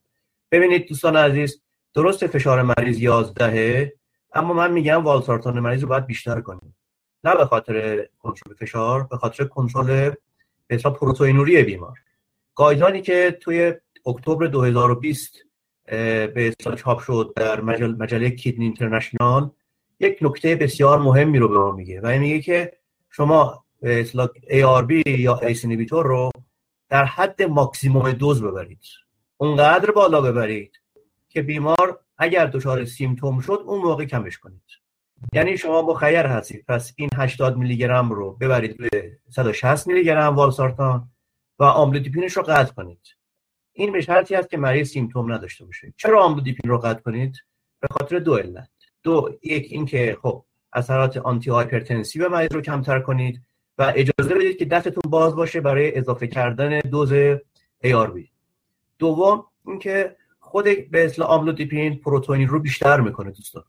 مطالعاتی که شده است آملودیپین به خاطر اینکه اثرات افزایش glomerular pressure رو ایجاد می‌کنه باعث ایجاد پروتئینوری در بیماران diabetic میشه. پس به این علت من دوست دارم که آملودیپین رو قطع کنم و single dose و به اصطلاح برای مریضتون والسارتان بدیم. والسارتان هم 160 میلی گرم. گو اینکه ممکنه این مریض رو در به خارج از کشور دو تا 160 میلی گرمی برای مریض حتی بدن. ببینن ریسپانس مریض چی میشه. حتی اگر دو دو والسارتان 320 میلی گرمه. ولی به هر حال ما نمی‌خوایم از دوباره قضیه بیفتیم. برای همچین مریضی 160 میلی بازارتان کفایت می‌کنه. ما اضافه بر اینکه اگر دوستان قلب ما اجازه بدن متوپرولولش رو تبدیل می‌کنن به کارودیلول چون کارودیلول اثرات آنتی ریش ثابت شده است در بیماران دیابتی و متوپرولول همچین اثری ثابت نشده است. نکته سوم که من اینجا استفاده کنم PPI رو دوستان همراه با آسپرین ممکنه در طولانی مدت اثرات کلیوی بذاره. سعی کنید PPI رو فقط بر اساس symptom برای مریض همراه آسپرین add بکنید. اگر می توانید PPI حتی امکان برای مریض داده نشود. خیلی ممنون. خیلی متشکرم. پس شما موافق هستید که این اعداد پایین هست؟ چیزی که من متوجه شدم آملودیپین قطع شه. به جهت اثر protection روی کلیه و به توجه microalbumin که بیمار دارن ترجیح میدیم والسارتان بیشتر بشه مگر اینکه فشارهای مریض دوباره بیاد پایین که بخوایم دوز والسارتان رو. کم بله. کنیم پیشنهاد جالبی راجع به beta blocker داشتیم نه از نظر قلبی که معنی نداره. البته ما برامون چون بالاخره این بیمار heart heart failure mid-range EF تلقی میشه با متوپرولول مشکل نداریم. ولی خب نکته جالبیه یعنی change ش فرمودیم به کارودیلول اثر protective بهتری داره. دکتر مسعود کبیر حالا خیلی کوتاه فقط. شما با این فشارها مشکل دارین؟ کم می‌کردین داروی بیمار رو یا خیلی دیگه من مبنای به حال واقعیتش این هستش که باید بالاخره یه مبنایی برای چیز داشته باشیم. من راستش رو بخواین از اینکه بخوام فشار مریضمو خیلی زیر دوازده بیارم خوشم نمیاد. مریضمو معمولا symptomatic میشن مخصوصا مریضای diabetic مون که اساسا هم prone به orthostatic hypotension هستن. کارودیلول پیشنهاد خوبیه اما باز هم باید ریسک این رو در نظر بگیریم که شانس orthostatic hypotension مریضمو بیشتر خواهد کرد و خودش اثر آنتی هایپرتنسیو جدی تری نسبت به چیز به خاطر اثر آلفا بلاکرش ایجاد می‌کنه نسبت به متورال اون متورال رو اساسا حالا حداقل در پرکتیس یه چیز نوت برای فشار رو خوب می‌دونیم ولی واقعا کاربدیلو قشنگ مریض رو فشارش رو می‌تونه بیاره پایینتر و ممکنه که دست من رو برای بانوف دادن روی ایسای آر بی ببنده. یه وقتایی واقعا این ترید آفی هستش که باید ما براش تصمیم بگیریم و دیگه این آرت پزشکی هستش. برای همین هستش که من قطعا کاری که بخوام روی این به فرمولیشن انجام بدم این هستش که در قدم اول فقط آملودیپین مریضم رو ور میدارم و اگر اجازه داد حالا می‌تونم برم چیز بکنم. بدون اینکه وازدارتانش هم بیشتر بکنم یک کوچولو بیام مثلا مترالش رو به کارودی رو تبدیل بکنم. چون احساس می‌کنم که مریضم رو می‌برم سمت symptomatic کردن و خیلی gap هستش بین اون فشاری که مریضم اون موقع داشته و چیزی که الان روش قرار داده و هیچ evidence ی هم ندارم که کاهش بیش از این فشار خون بخواد کمک بکنه و با کلاس سه به صورت در نص صحیح guideline ما این هستش که در حقیقت فشار زیر 120 کلاس 3 هستش contraindicate هستش. شما نباید فشار رو به اون نقطه برسونید. حالا این نظر بنده هست خیلی متشکرم. بله راجع کاربوهیدرات خب نکته مهمی فرمودید چون اثر آنتی هایپرتنسیوش خب خیلی بیشتر از متوپرولول اگر هم چنج می‌کنیم حواستون به کاهش بیشتر فشار خون باشه. وارد مبحث LDL بشیم. خب بیمار الان که عدد LDL ظاهر خوبی دارن 62 ببینیم آیا هنوزم این گل برای بیمار قابل قبوله؟ می‌خوایم کمتر بشه. الان دیگه 40 میلی گرم روزواستاتین از همکارای محترم رزیدنت داوطلب جدید دیگه من ندیدم آقای دکتر اکرامیان هر دفعه ولی نمی‌تونیم میکروفونشون رو داشته باشیم. دکتر ملک فکر کنم با توجه زمان چون من داوطلب جدیدی هم نمی‌بینم راجب گل الویلشون و اینکه حالا آیا کاری بیشتری بکنیم یا توضیح بفرمایید تا بعد تو مبحث آنتی ترومبوتیک دوباره در خدمت همکارای رسنت باشه با توجه به مسائلی که الان دیگه برای مثلا PCI شدن مریض ما دیگه رفتن established cardiovascular disease محسوب میشن. دوباره همچنان اون دوتا بحث هست. یعنی که هم high intensity می‌خوایم بگیریم و هم گلمون رو می‌خوایم که این مریض زیر 55 نگه داریم. در نتیجه این مریض high intensity داره می‌گیره. ماگزیموم روزاواستاتین 40 میلی گرم در نتیجه اگر بخوایم که به اون گل 55 برسیم که باید برسیم توی این مریض که بری های ریسک حساب میشه توی مریض دیابتی ازتماید 10 میلی گرم رو اد می‌کنیم و خب دوباره مریض رو پالو می‌کنیم که ببینیم که به اون تارگتمون رسیدیم یا نه. در نتیجه تارگتمون خب قاعدتا توی مریض تغییر می‌کنه. زیر 55 داروی جدید ازتماید باید اد کنیم به چون داره الان ماکسیموم دوز رو می‌گیره و قاعدتا هم چهار تا دوازده هفته بعدم دوباره LDL رو چک کنیم ببینیم تو تارگت هستیم نه. خیلی متشکرم. پس پس, پس بیمار گلمون شد 55 از تیمای باعث می‌کنیم. یه چیزی که در گایدر قلبی تو نان استیلیویشن ACS 2020 ESC اضافه شده این که اون فالوآپ دو ماهه اگه مریض دچار ACS بشه تبدیل به یه ماه شده. یعنی یه خورده عجله برای اینکه در حقیقت LDL بیاد پایین و اینتنسیو های بیمار درمان بشه یه خود عجلش بیشتر شده. و بریم سر وقت دکتر مسعود که بحث antithrombotic های بیمار. آیا escalate کنیم این کلوپیدگرل رو به یا چقدر DAPT مون می‌خوایم ادامه پیدا بکنیم؟ آیا دیگه الان PPI بدیم؟ واقعا هم ندیم به بیمار. حالا اگه ندادیم از همکاره رزیدنتمون دکتر اکرامیان میکروفون شما روشن کردن. حالا فکر کنم یه مشکل در میکروفون سیستم خودتون هست. دیگه من داوطلب دیگه این ور نمی‌بینم. خانم دکتر نوریزاده می‌تونن دوباره بفرمان آره مشهد خیلی فعاله و خانم دکتر ملکی کاش بقیه شهرام داوطلب می‌شدن. همکارای مرکز قلب دکتر مسعود کبیر همکارای رجایی مدرس طالقانی شهرهای دیگه. خانم دکتر قنبری. بله بله بفرمایید خانم دکتر. سلام مجدد عرض می‌کنم. در مورد اینکه این بیمار شاید باید در واقع dual antiplatelet شون ادامه پیدا کنه ما یه DAPT score داریم که با توجه به DAPT score ایشون که بالای دو نیست همون یک سال به نظر میاد که برای ایشون کافی باشه که در واقع اگر score شون بالاتر باشه این بیمار می‌تونه سود بیشتری از ادامه DAPT شون بعد از یک سال ببره. در مورد اینکه در واقع آنتی پلاکتش رو P2Y12 inhibitor ش رو تغییر بدیم خب داروهای تیکاگرلور و پراسوگرل خب در واقع superior هستن به کلوپیدگرل و فکر می‌کنم که می‌تونیم تغییر بدیم و اگه تیکاگرلور رو بخوایم در به جای کلوپیدگرول بدیم بدون یعنی توجه به زمان دوز قبلیشون می‌تونیم این کار رو برشون انجام بدیم. در مورد اینکه PPI به بیمارمون بدیم یا نه خب حتما توصیه شده که بیمارایی که high risk هستن از نظر GI bleeding حتما و مسائل GI حتما باید PPI بگیرن وقتی که DAPT یا TAT دارن می‌گیرن که من فکر می‌کنم که ایشون PPI بگیرن بهتر هستش. پس شما طرفدار این هستین که کلوپیدگرل escalate بشه به تیکاگرلور که برای ما available بده و بله. نظرتون فعلا رو یک سال DAPT ه بله. و که بیمار PPI هم بگیره. بله. دکتر خیلی متشکرم دکتر متشکرم. در خدمت شما دکتر. سپاسگزارم. خیلی ممنون از خانم دکتر قنبری که خیلی زیبا توضیح دادن. دقیقا همینطوره. ببینید ما یه اصلی داریم کلا توی درمان antiplatelet و اون این که اگر مریض diabetic ه ببر سمت در حقیقت antiplatelet های potent تر مثل ticagrelor و prasugrel ه و اگر مریضت در ریسک bleeding بیشتری هستش مثل مریضایی که CKD دارن ما این رو دوست داریم بیاریم یه مقدار down ش بکنیم و به سمت P2Y, P2Y12 inhibitor هایی که ضعیفتر مثل کلوپیدوگرل ببریم. بنابراین این اصل کلی رو یادمون باشه. guideline اومده مشخصا با کلاس یک توصیه کرده که در کسی که دیابت داشته و ACS پیدا کرده شما باید بیاید prasugrel یا ticagrelor رو به مدت در حقیقت یک سال به مریض در حقیقت تجویز بفرمایید. بنابراین این escalation باید اتفاق بیفته و خانم دکتر هم حالا شیوهش رو فرمودن دیگه من تکرار نمی کنم guideline ESC خیلی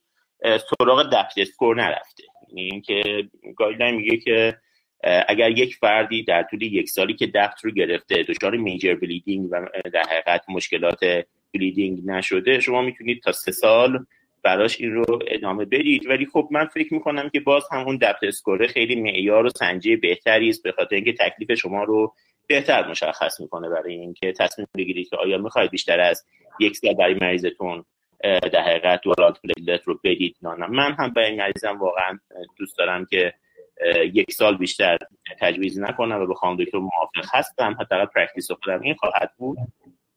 در مورد PPI هم همونطور که خانم دکتر گفتن کلا guideline نظرش این هستش که اگر مریض اصلا single antiplatelet بگیره DAPT می‌گیره oral anti می‌گیره در صورتی که high risk of bleeding داره شما بیاید براش PPI شروع بکنید که اینجا جایی هستش که شما یکم گیر خواهید کرد. چون صرفا میاد به شما میگه risk factor های bleeding چی هستن و هیچ به قول معروف به شما cutoff ی نمیده که مثلا اگر این و این و این بود شما مثلا یا فلان score بود شما می‌تونید براش PPI رو شروع بکنید میگه که اگر elderly باشه وزن پایین داشته باشه نمی‌دونم هم همزمان باش NSAID مصرف بکنه steroid مصرف بکنه اتانول مصرف بکنه GERD داشته باشه dyspepsia داشته باشه نمی‌دونم و چیزهای این شکلی H H. pylori infection داشته باشه. اینا risk factor هایی هستن که مریض رو در ریسک بالای bleeding قرار می‌گیره. طبیعتا اگر کسی چند تا از اینها رو داشته باشه شما براش DAPT رو شروع در حقیقت PPI رو شروع خواهید کرد.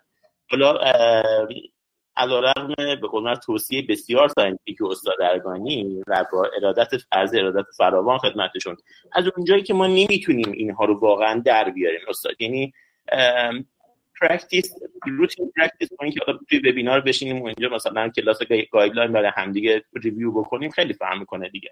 من اصولا برای مریضی که دبت بهش میدم از جنس تاکابرول پراشوگرل خودم رو در ریسک این قرار نمیدم. یعنی مریضم رو در ریسک bleeding قرار نمیدم و براش PPI رو در اون مدت شروع می‌کنم. به خاطر اینکه اگر epidemiologic هم به موضوع نگاه بکنیم بالای 80 درصد ایرانی ها H. pylori شون مثبت هست و مصرف OTC NSAID به شدت در جمعیت ما بالا هستش. مثلا این مریضی که مثلا 90 کیلو 95 کیلو هم وزن داره احتمالاً آرتروز چیزی هم داره و معمولا اگر شما به قول معروف نایلون داروهایی به مریضاتون رو چک بکنید. امکان نداره که یه آلفنیکسی چیزی توش پیدا نکنید که مثلا مریض به عنوان اینکه آره پاهم زانو درد می‌کنه مادر جون اینم دارم می‌خورم می‌خوره. بنابراین من شخصا به خاطر اینکه به قول معروف مریضم آسیب نبینه از این و شاید ما هم انقدی اتچه به مریضمون نیستیم یا به وضعیت دارویی مریضمون نیستیم من شخصا پی پی آی رو در دوره‌ای که ببری مریضم دبت می‌ذارم میدم خیلی ممنون و البته فقط حواسمون هست که اگه بیمار escalate نکردیم به جهت مسائل finance فقط حواسمون هست که خیلی متشکرم. اگه escalate نکردیم کلوپیدگرول و داریم ادامه میدیم PPI ما دیگه omeprazole نباشه و مثلا pantoprazole بگیم. در دو زمان متفاوت به جهت interaction ی که به هر صورت در مطالعات دیده شده. پس guideline base ما کاملا مجاز هستیم و توصیه شدیم که escalate بکنیم کلوپیدگرل رو. چون تو chronic phase هستیم دیگه نیاز به loading dose البته نداریم و این irrespective به اینکه کی گرفته کلوپیدگرل می‌تونیم در حقیقت escalate بکنیم به استانداردمون اینه که بیماری یک سال فعلا DAPT بکنیم. حالا برای بعد از یک سالش الان خیلی توی field مباحثی که داریم صحبت می‌کنیم نیست و خب PPI هم بله همونجوری که فرمودین حداقل به جهت guideline قبلی ما مجاز هستیم که GI protection به این بیمار بدیم. یه نکته که البته همه همکاران هم که می‌دونن من یه اشاره کوتاهی بکنم این که این guideline ESC 2020 non STE-ACS حتما دیدین که trial مهم TWILIGHT روش اثر گذاشت و با یه recommendation دو A به ما این اجازه رو میده که بعد از اینکه سه تا 6 ماه بیمار رو DAPT کردیم بقیه یک سال فقط با ticagrelor اجازه ادامه بدیم. بالاخره این recommendation برای ما هست به شرطی که بیمار high ischemic risk high ischemic risk نباشه که این بیمار ما نیست. یعنی اینکه بالاخره روی circumflex بیست شده احتمالاً استنت کوتاهی بوده اتفاق جدیدی براش نیفتاده. به هر یادمون باشه که این امکانم در این guideline اضافه شده. خیلی خوب case رو بریم جلو. زمان همینجوری کوتاه کوتاه بریم میشه. آقای دکتر چی کار کنیم؟ یکی این وسط گلیکلازاید بالاخره به رژیم داروی بیمار اضافه کرد. الان هم بد نیست یه واقعا ایوانسیش خوبه 6 و 9 قطعش کنیم جایگزین کنیم یا دیگه حالا با همین سولفونید رو ادامه بدیم.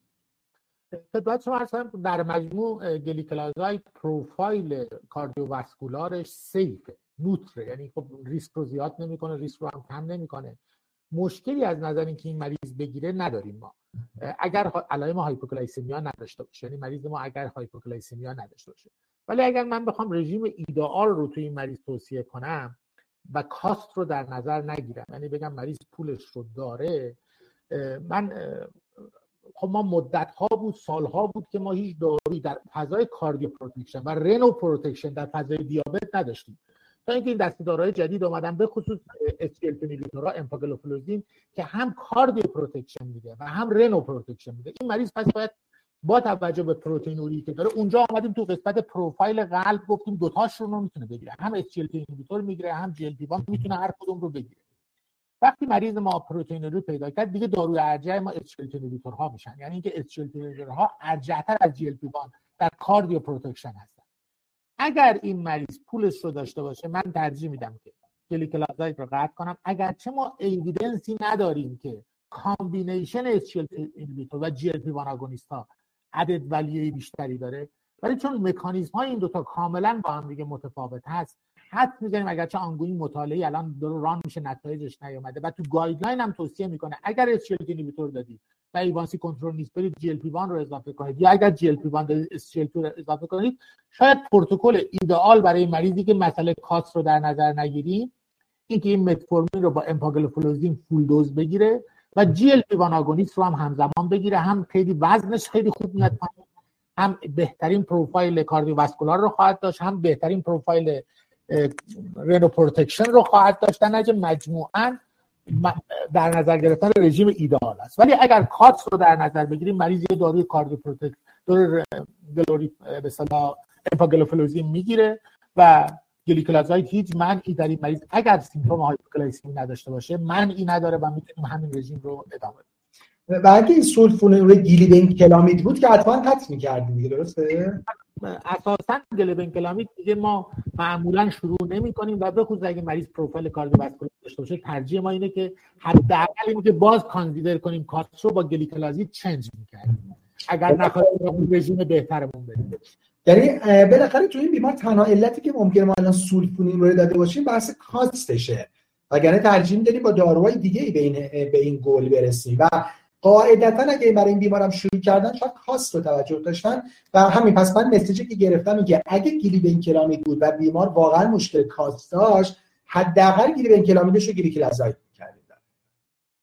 و مشکل cost هم الان نداره که خب اون ترکیب دیگه خیلی ترکیب افسانه‌ای مریض socioeconomy خیلی بالا می‌خواد که ما ترکیب SGLT2 inhibitor و GLP-1 receptor agonist رو بدیم در کنار متفورمین و بتونیم اینجوری در حقیقت A1C و قند و حالا cardioprotection و renal protection و ریسک کم hypoglycemia وزن نسبتا قابل توجه که بیاد احتمالاً BP خیلی پایین تر یعنی مجموعه چیزهایی رو که ما درمان دیابت می‌خوایم که وزن بیاره پایین hypo نده A1C رو بیاره پایین cardioprotection بده renoprotection بده. خیلی یعنی بهترین combination رو.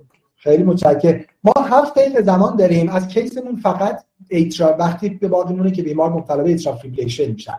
من با اجازه‌تون از این هفت دقیقه پنج دقیقه میدم به آقای دکتر منصور که دیگه همه رو atrial fibrillation رو بگن. یک دقیقه از شما آقای دکتر ملک راجع به TG ش می‌خوام بپرسم. بیمار الان رو high dose استاتینن ASCVD established هم دارن. و نیومده TG پایین. آیا تو این مرحله اگه داشتیم purified EPA اضافه می‌کردید یا نه؟ و حالا نداریم fenofibrate آیا اضافه می‌کنید یا خدمت شما عرض کنم که تو مطالعه خب همونجور که در ابتدای اسلاید های اول شما بحث residual risk رو مطرح کردید خب در حال استاتینا انقلابی بودن و بعدش همین داروهای cardioprotection بعد تا مطالعه ما تا اینکه من سوال رو اینجوری کوتاه بخوام جواب بدم آیا TG ریسک رو زیاد می‌کنه؟ بله.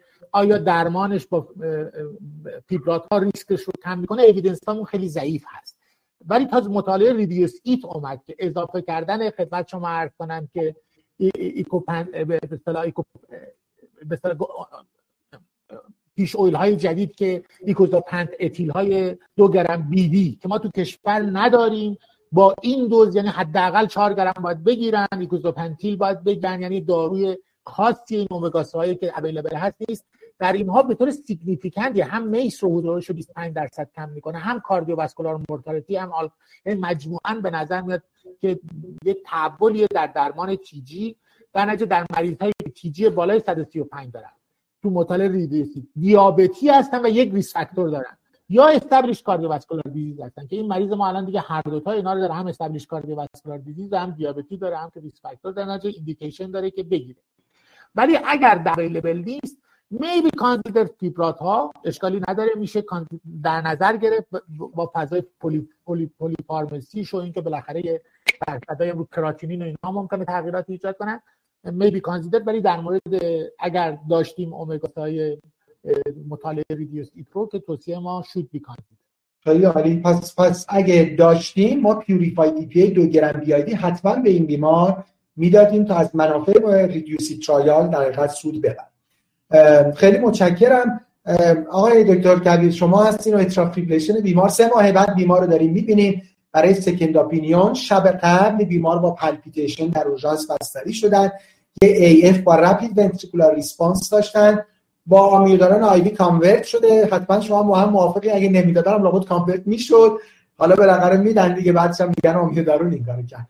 بالاخره بیمار رو با 200 میلی گرم BID مرخص می‌کنن. الان بیمار کاملا خوبن. ECG الانشون normal sinus ه به صورت یک paroxysm رو. من فکر می‌کنم مهمترین نکته که بخوام امروز بگم در مورد AF همینه. به خاطر اینکه برخلاف حالا guideline آخری که ما در مورد AF داریم حتی 2020ش اونجا مطالعه EAST-AFNET نیومده. مطالعه EAST-AFNET تقریبا یه ماه پیش نتایجش منتشر شد که مطالعه بسیار مهمیه و یه مقدار ما رو از اینکه در حقیقت بگیم که rate control strategy با rhythm control strategy عملا تفاوتی در درمان AF نداره جدا کرده و به ما نشون میده که در کسی که یه مقدار زمینه های cardiovascular هم داره و دچار AF شده است انجام در حقیقت cardioversion و انتخاب rhythm control strategy به طور significant ی در نتایج پنج ساله می‌تونه باعث کاهش mortality در بیمارانمون بشه. بنابراین به نظرم می‌رسه که یکی از اتفاقاتی که باید در ماها و سالهای آینده در update guideline ها منتظرش باشیم این هستش که در حقیقت نتایج EAST-AFNET بتونه یک superiority رو ایجاد بکنه برای rhythm control strategy در قیاس با rate control حتی در بیمارانی که asymptomatic هستن. چون که اساس این که شما بخواید برید برای مریضی rhythm control انتخاب بکنید شرطش این بود که مریضتون symptomatic باشه. یا اینکه tachycardia-induced cardiomyopathy پیدا کرده باشه و چیزهای این شکلی. اما الان دیگه با این نتایج به نظر می‌رسه که معادلات تغییر پیدا خواهند کرد ما اینو یاد بگیریم که دیگه بر اساس آخرین evidence هایی که داریم rhythm control strategy اومده بالاتر. بنابراین من استراتژی کنترل ریتم رو برای این بیمار انتخاب خواهم کرد. حالا این چی می‌تونه باشه؟ می‌تونه یک cardioversion الکتریکی باشه می‌تونه یک cardioversion فارماکولوژیک باشه همون کاری که برای بیمار انجام شده یا catheter ablation AF باشه. حالا واقعیتش این هستش که شما می‌تونید این cardioversion رو خیلی immediate انجام بدید مثل کاری که این دوستانمون انجام دادن و در حقیقت بهش آمیودارون زدن و مریض رو cardiovert کردن. ولی خب مطالعات نشون میدن که شما اگر یه 24 ساعت به مریض فرصت بدید بخش قابل توجهی از اینها خودشون spontaneous cardio در حقیقت cardioversion پیدا می‌کنن و ریتم سینوسی برمیگرده. و اگر برنگشت حالا شما می‌تونید برید و به صورت در حقیقت فاصله 48 ساعت اول ولی بعد از مثلا 36 ساعت تون محدوده بدون اینکه به قول معروف اون time 48 ساعت golden تون رو هم از دست بدید. بخواید برای مریضتون cardioversion رو انجام بدید. بنابراین این از این موضوع که من هم طبیعتا یکی از این کارها رو می‌کردم. ببینید ما برای catheter ablation با کلاس دوی A اجازه داریم که به عنوان first line treatment در rhythm control strategy برای مریضی که paroxysmal AF کرده در حقیقت consider بکنیم. ولی با در نظر گرفتن این که در حقیقت ریسکش چی هستش و benefit ش چی هستش این یک کاملا یک suggestion هستش به بیمار. بنابراین من هم اگر بودم به مریضم آمیودارون رو می‌دادم. حالا مثلا زود این کار رو انجام بدم یکم با تاخیر انجام بدم و بعد که cardiovert ش کردم به مریضم اینو suggest بکنم که یه همچین گزینه هم وجود داره می‌تونه منافعش برات این باشه و complication های احتمالیش هم این هست cost ش هم این هستش و مریض اگر در حقیقت این willingness و preference رو داشت به لحاظ guideline ی هیچ منعی برای انجام در حقیقت catheter ablation AF هم وجود نداشت. اما اگر خب فعلا که براش آمیودارون رو شروع کردن من maintenance آمیودارونم رو ادامه می‌دهم. با دوز 200 میلی گرم TDS برای چهار هفته و بعدا 200 میلی گرم daily می‌ذارم. مریضم رو follow می‌کنم به لحاظ اینکه یا دچار اپیزودهایی که خودش متوجه palpitation ش بشه شده است یا نه یا symptom های مرتبط با AF پیدا کرده یا نه. و همچنین عوارض ناشی از مصرف آمیودارون که نباید ازش غافل شد. ببین بالاخره آمیودارون کلی عوارض cardiac داره. و شما باید در حقیقت بیاید یک سری فاکتورهایی رو به صورت روتین در اینها در follow-up ها ارزیابی بکنید. از جمله در حقیقت liver function test شون هستش TSH هستش. chest X-ray باید از base داشته باشید و به صورت سالیانه chest X-ray رو تکرار بکنید. لازم نیستش که PFT به صورت روتین انجام بشه واقعیتش. اگر مریضتون احساس تنگی نفس یا سرفه های خشک ازش شکایت کرد زمانی هستش که شما باید علاوه بر اینکه چست ایکس می‌گیرید از مریضتون پی اف تی حالا یا دی اس انجام بدید. تی رو ما به صورت سه ماه بعد و بعد سالیانه چک می‌کنیم در صورتی که تغییراتی در تی وجود داشته باشه. این رو در حقیقت بر مبنای اون حالا اگه پایل بالا باشه یا پایین باشه ممکن که فری تی فور یا در حقیقت تیتری بخوایم اندازه گیری بکنیم.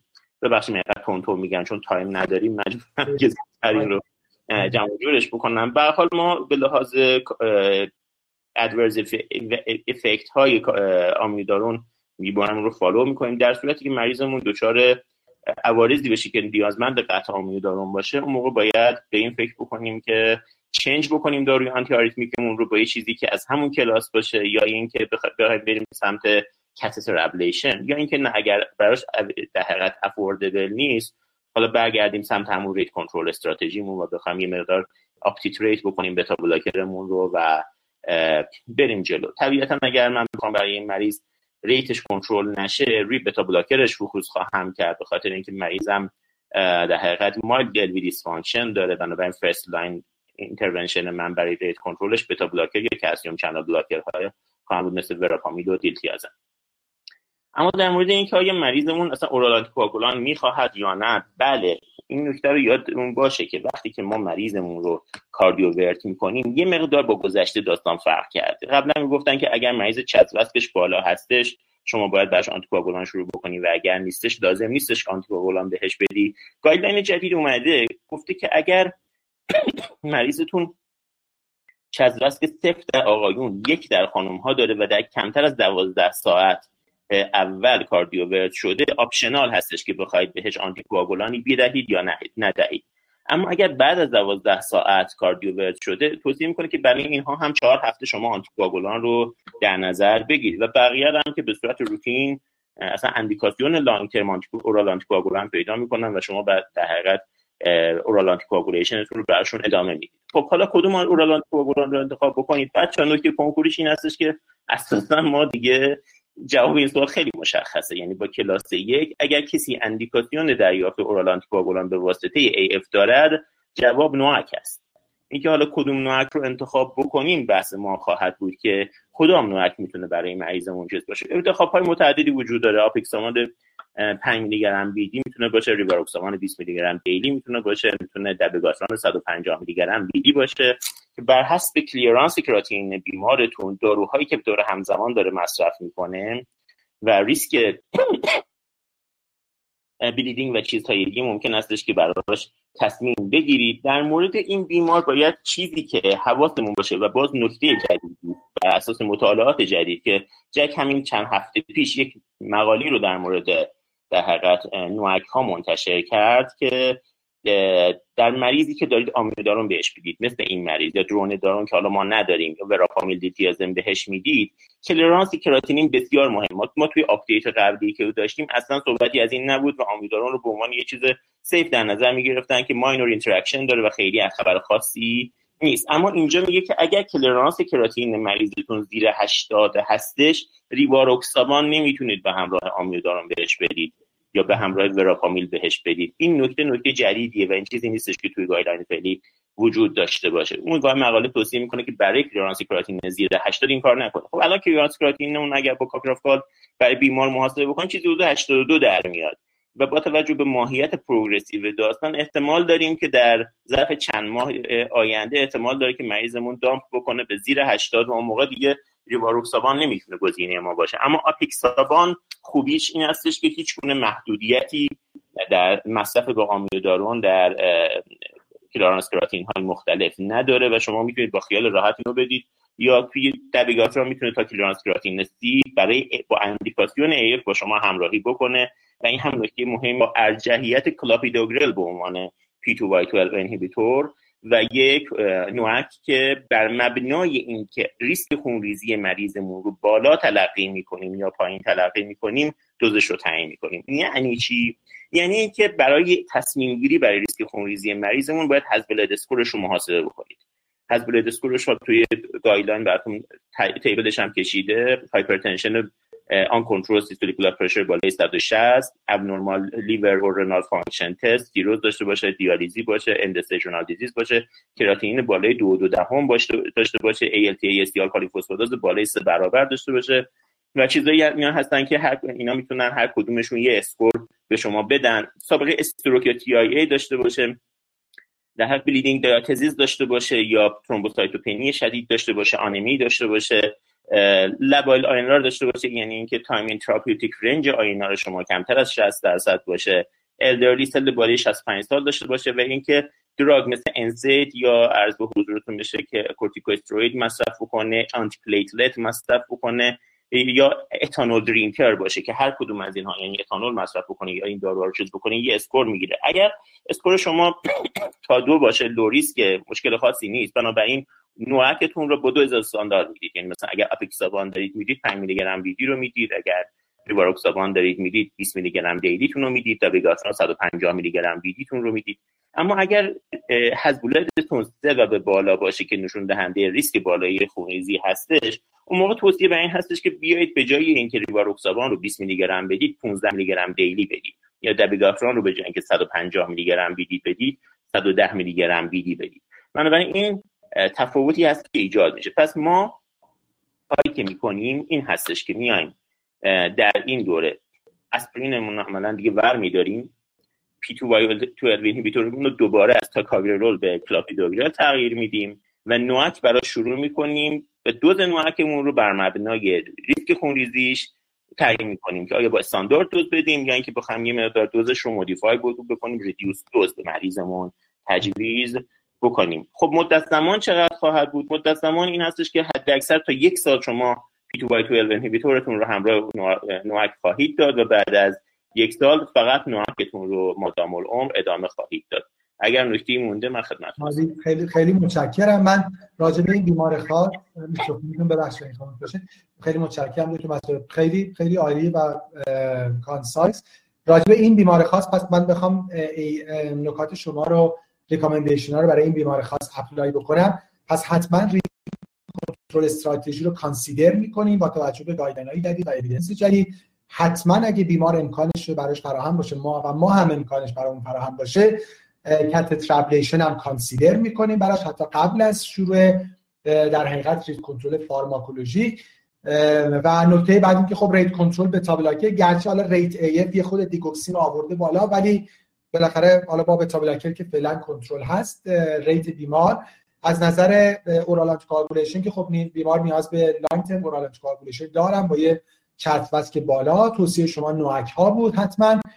و آسپرین بیماره که حتما دراپ می‌کنیم طبق گایدلاین جدید نهایتا یک هفته عمدتا پری پروسیجرال خیلی بیمارهایی است که میگریس باشه. یک ماه حالا که بیمار ما در بیش از اصلا سه ماه در حقیقت از ایونتشون گذشته و در ترکیب دیگه یه P2Y12 inhibitor less potent پس دوباره de-escalate می‌کنیم به کلوپیدگرل و اینکه با چی همراه کنیم استاندارد ما دیگه الان full dose NOAC هست. یه خورده با guideline های قبلی متفاوته. مگه اینکه دلیل دیگه ای داشته باشه بخوایم reduce dose کنیم و در این بیمار هم حالا با توجه به اینکه نهایتا profile bleeding یعنی safety profile apixaban بهتر هست یه apixaban 5 میلی گرم BID در کنار کلوپیدگرل تا یک سال و بعد از یک سال هم که قطعا NOAC alone. و حالا دیگه که دیگه antiplatelet و anticoagulant داریم حتما حواسمون به GI protection هم هست. خیلی متشکرم. از همه دوستان متشکرم. اسلاید آخر منم همون اسلاید اول هست. با توجه به این در حقیقت mortality بالایی که وجود داره کاری که practitioner ها و حالا عمده audience ما در حقیقت همکاران محترم کاردیولوژیست و رزیدنت های کاردیولوژی هستن می‌تونیم انجام بدیم. اینکه intensive lipid management داشته باشیم more aggressive blood pressure treatment داشته باشیم optimal antithrombotic therapy و نهایتا newer diabetes medication ها به ما خیلی کمک خواهند کرد. در کنار lifestyle modification که بتونیم این residual risk رو کمتر و کمتر کنیم. آقای دکتر خیلی متشکرم از شما به خاطر قبول زحمت و مشارکت. افتخاری بود برای من. خیلی خوشبختم. فقط من یه نکته آخر. خواهش می‌کنم از رزیدنت های محترم که توی PubMed برن و اصطلاح keyword PPI and renal disease رو بزنن. ببینید چند صد تا مقاله براتون میاد. بله. این مقالات از سال گذشته به بعد هست. درسته. خیلی خیلی متشکرم. حتما هم می‌گیره آقای دکتر ملک. از شما خیلی متشکرم. خواهش می‌کنم. خیلی متشکرم. من یا به اصطلاح قطعی داشتم. بعدم دیگه دسترسی به دوربین قطع شده. از اتاق فرمان فکر می‌کنم چون برمیگردی دوربین قطع برای من خیلی خیلی ممنونم. خوشحالم که در کنار شما و دوستان همکاران رزیدنت بودم. همه رو به خدا میسپرم قربون شما. خیلی کبیر از شما خیلی متشکرم. به خاطر قبول دعوت توضیحاتتون سپاسگزارم جناب دکتر ریاهی عزیز از اساسی عزیزم جناب دکتر ارغانی جناب دکتر ملک و دکتر ریاحی بسیار سپاسگزارم. اصلاح ادب بنده رو ببخشید. من صرفا نظر شخصی و اویدنس هایی که بهش معتقد و متصل هستم رو خدمتتون بازگو کردم و قطعا ما خدمت شما بزرگواران درس پس میدیم. از شرکت عبیدی همکاران عزیزم دوستانم که صادقانه و خیلی مجدانه تلاش کردن که تا یه برنامه خیلی خیلی خوب ارگانایز مثل همیشه و قابل استفاده طراحی بشه اجرا بشه و میزبانی بشه بسیار ممنونم. خب لیست زیاده من نمی‌تونم ازشون دونه بدون تشکر بکنم و خیلی خیلی خوشحالم از اینکه این افتخار رو داشتم که باز هم در خدمت دستیاران تخصصی قلب و عروق کشور باشم و قشنگ همچین من بوست میشم و قشنگ انرژی می‌گیرم از این همه در حقیقت update بودن این همه judgment decision making های خوب و واقعا برای من لحظات لذت بخشی بود. برای همتون آرزوی بهترین ها رو می‌کنم و امیدوارم که در جایگاهی که شایسته و لایقش هستید قرار بگیرید.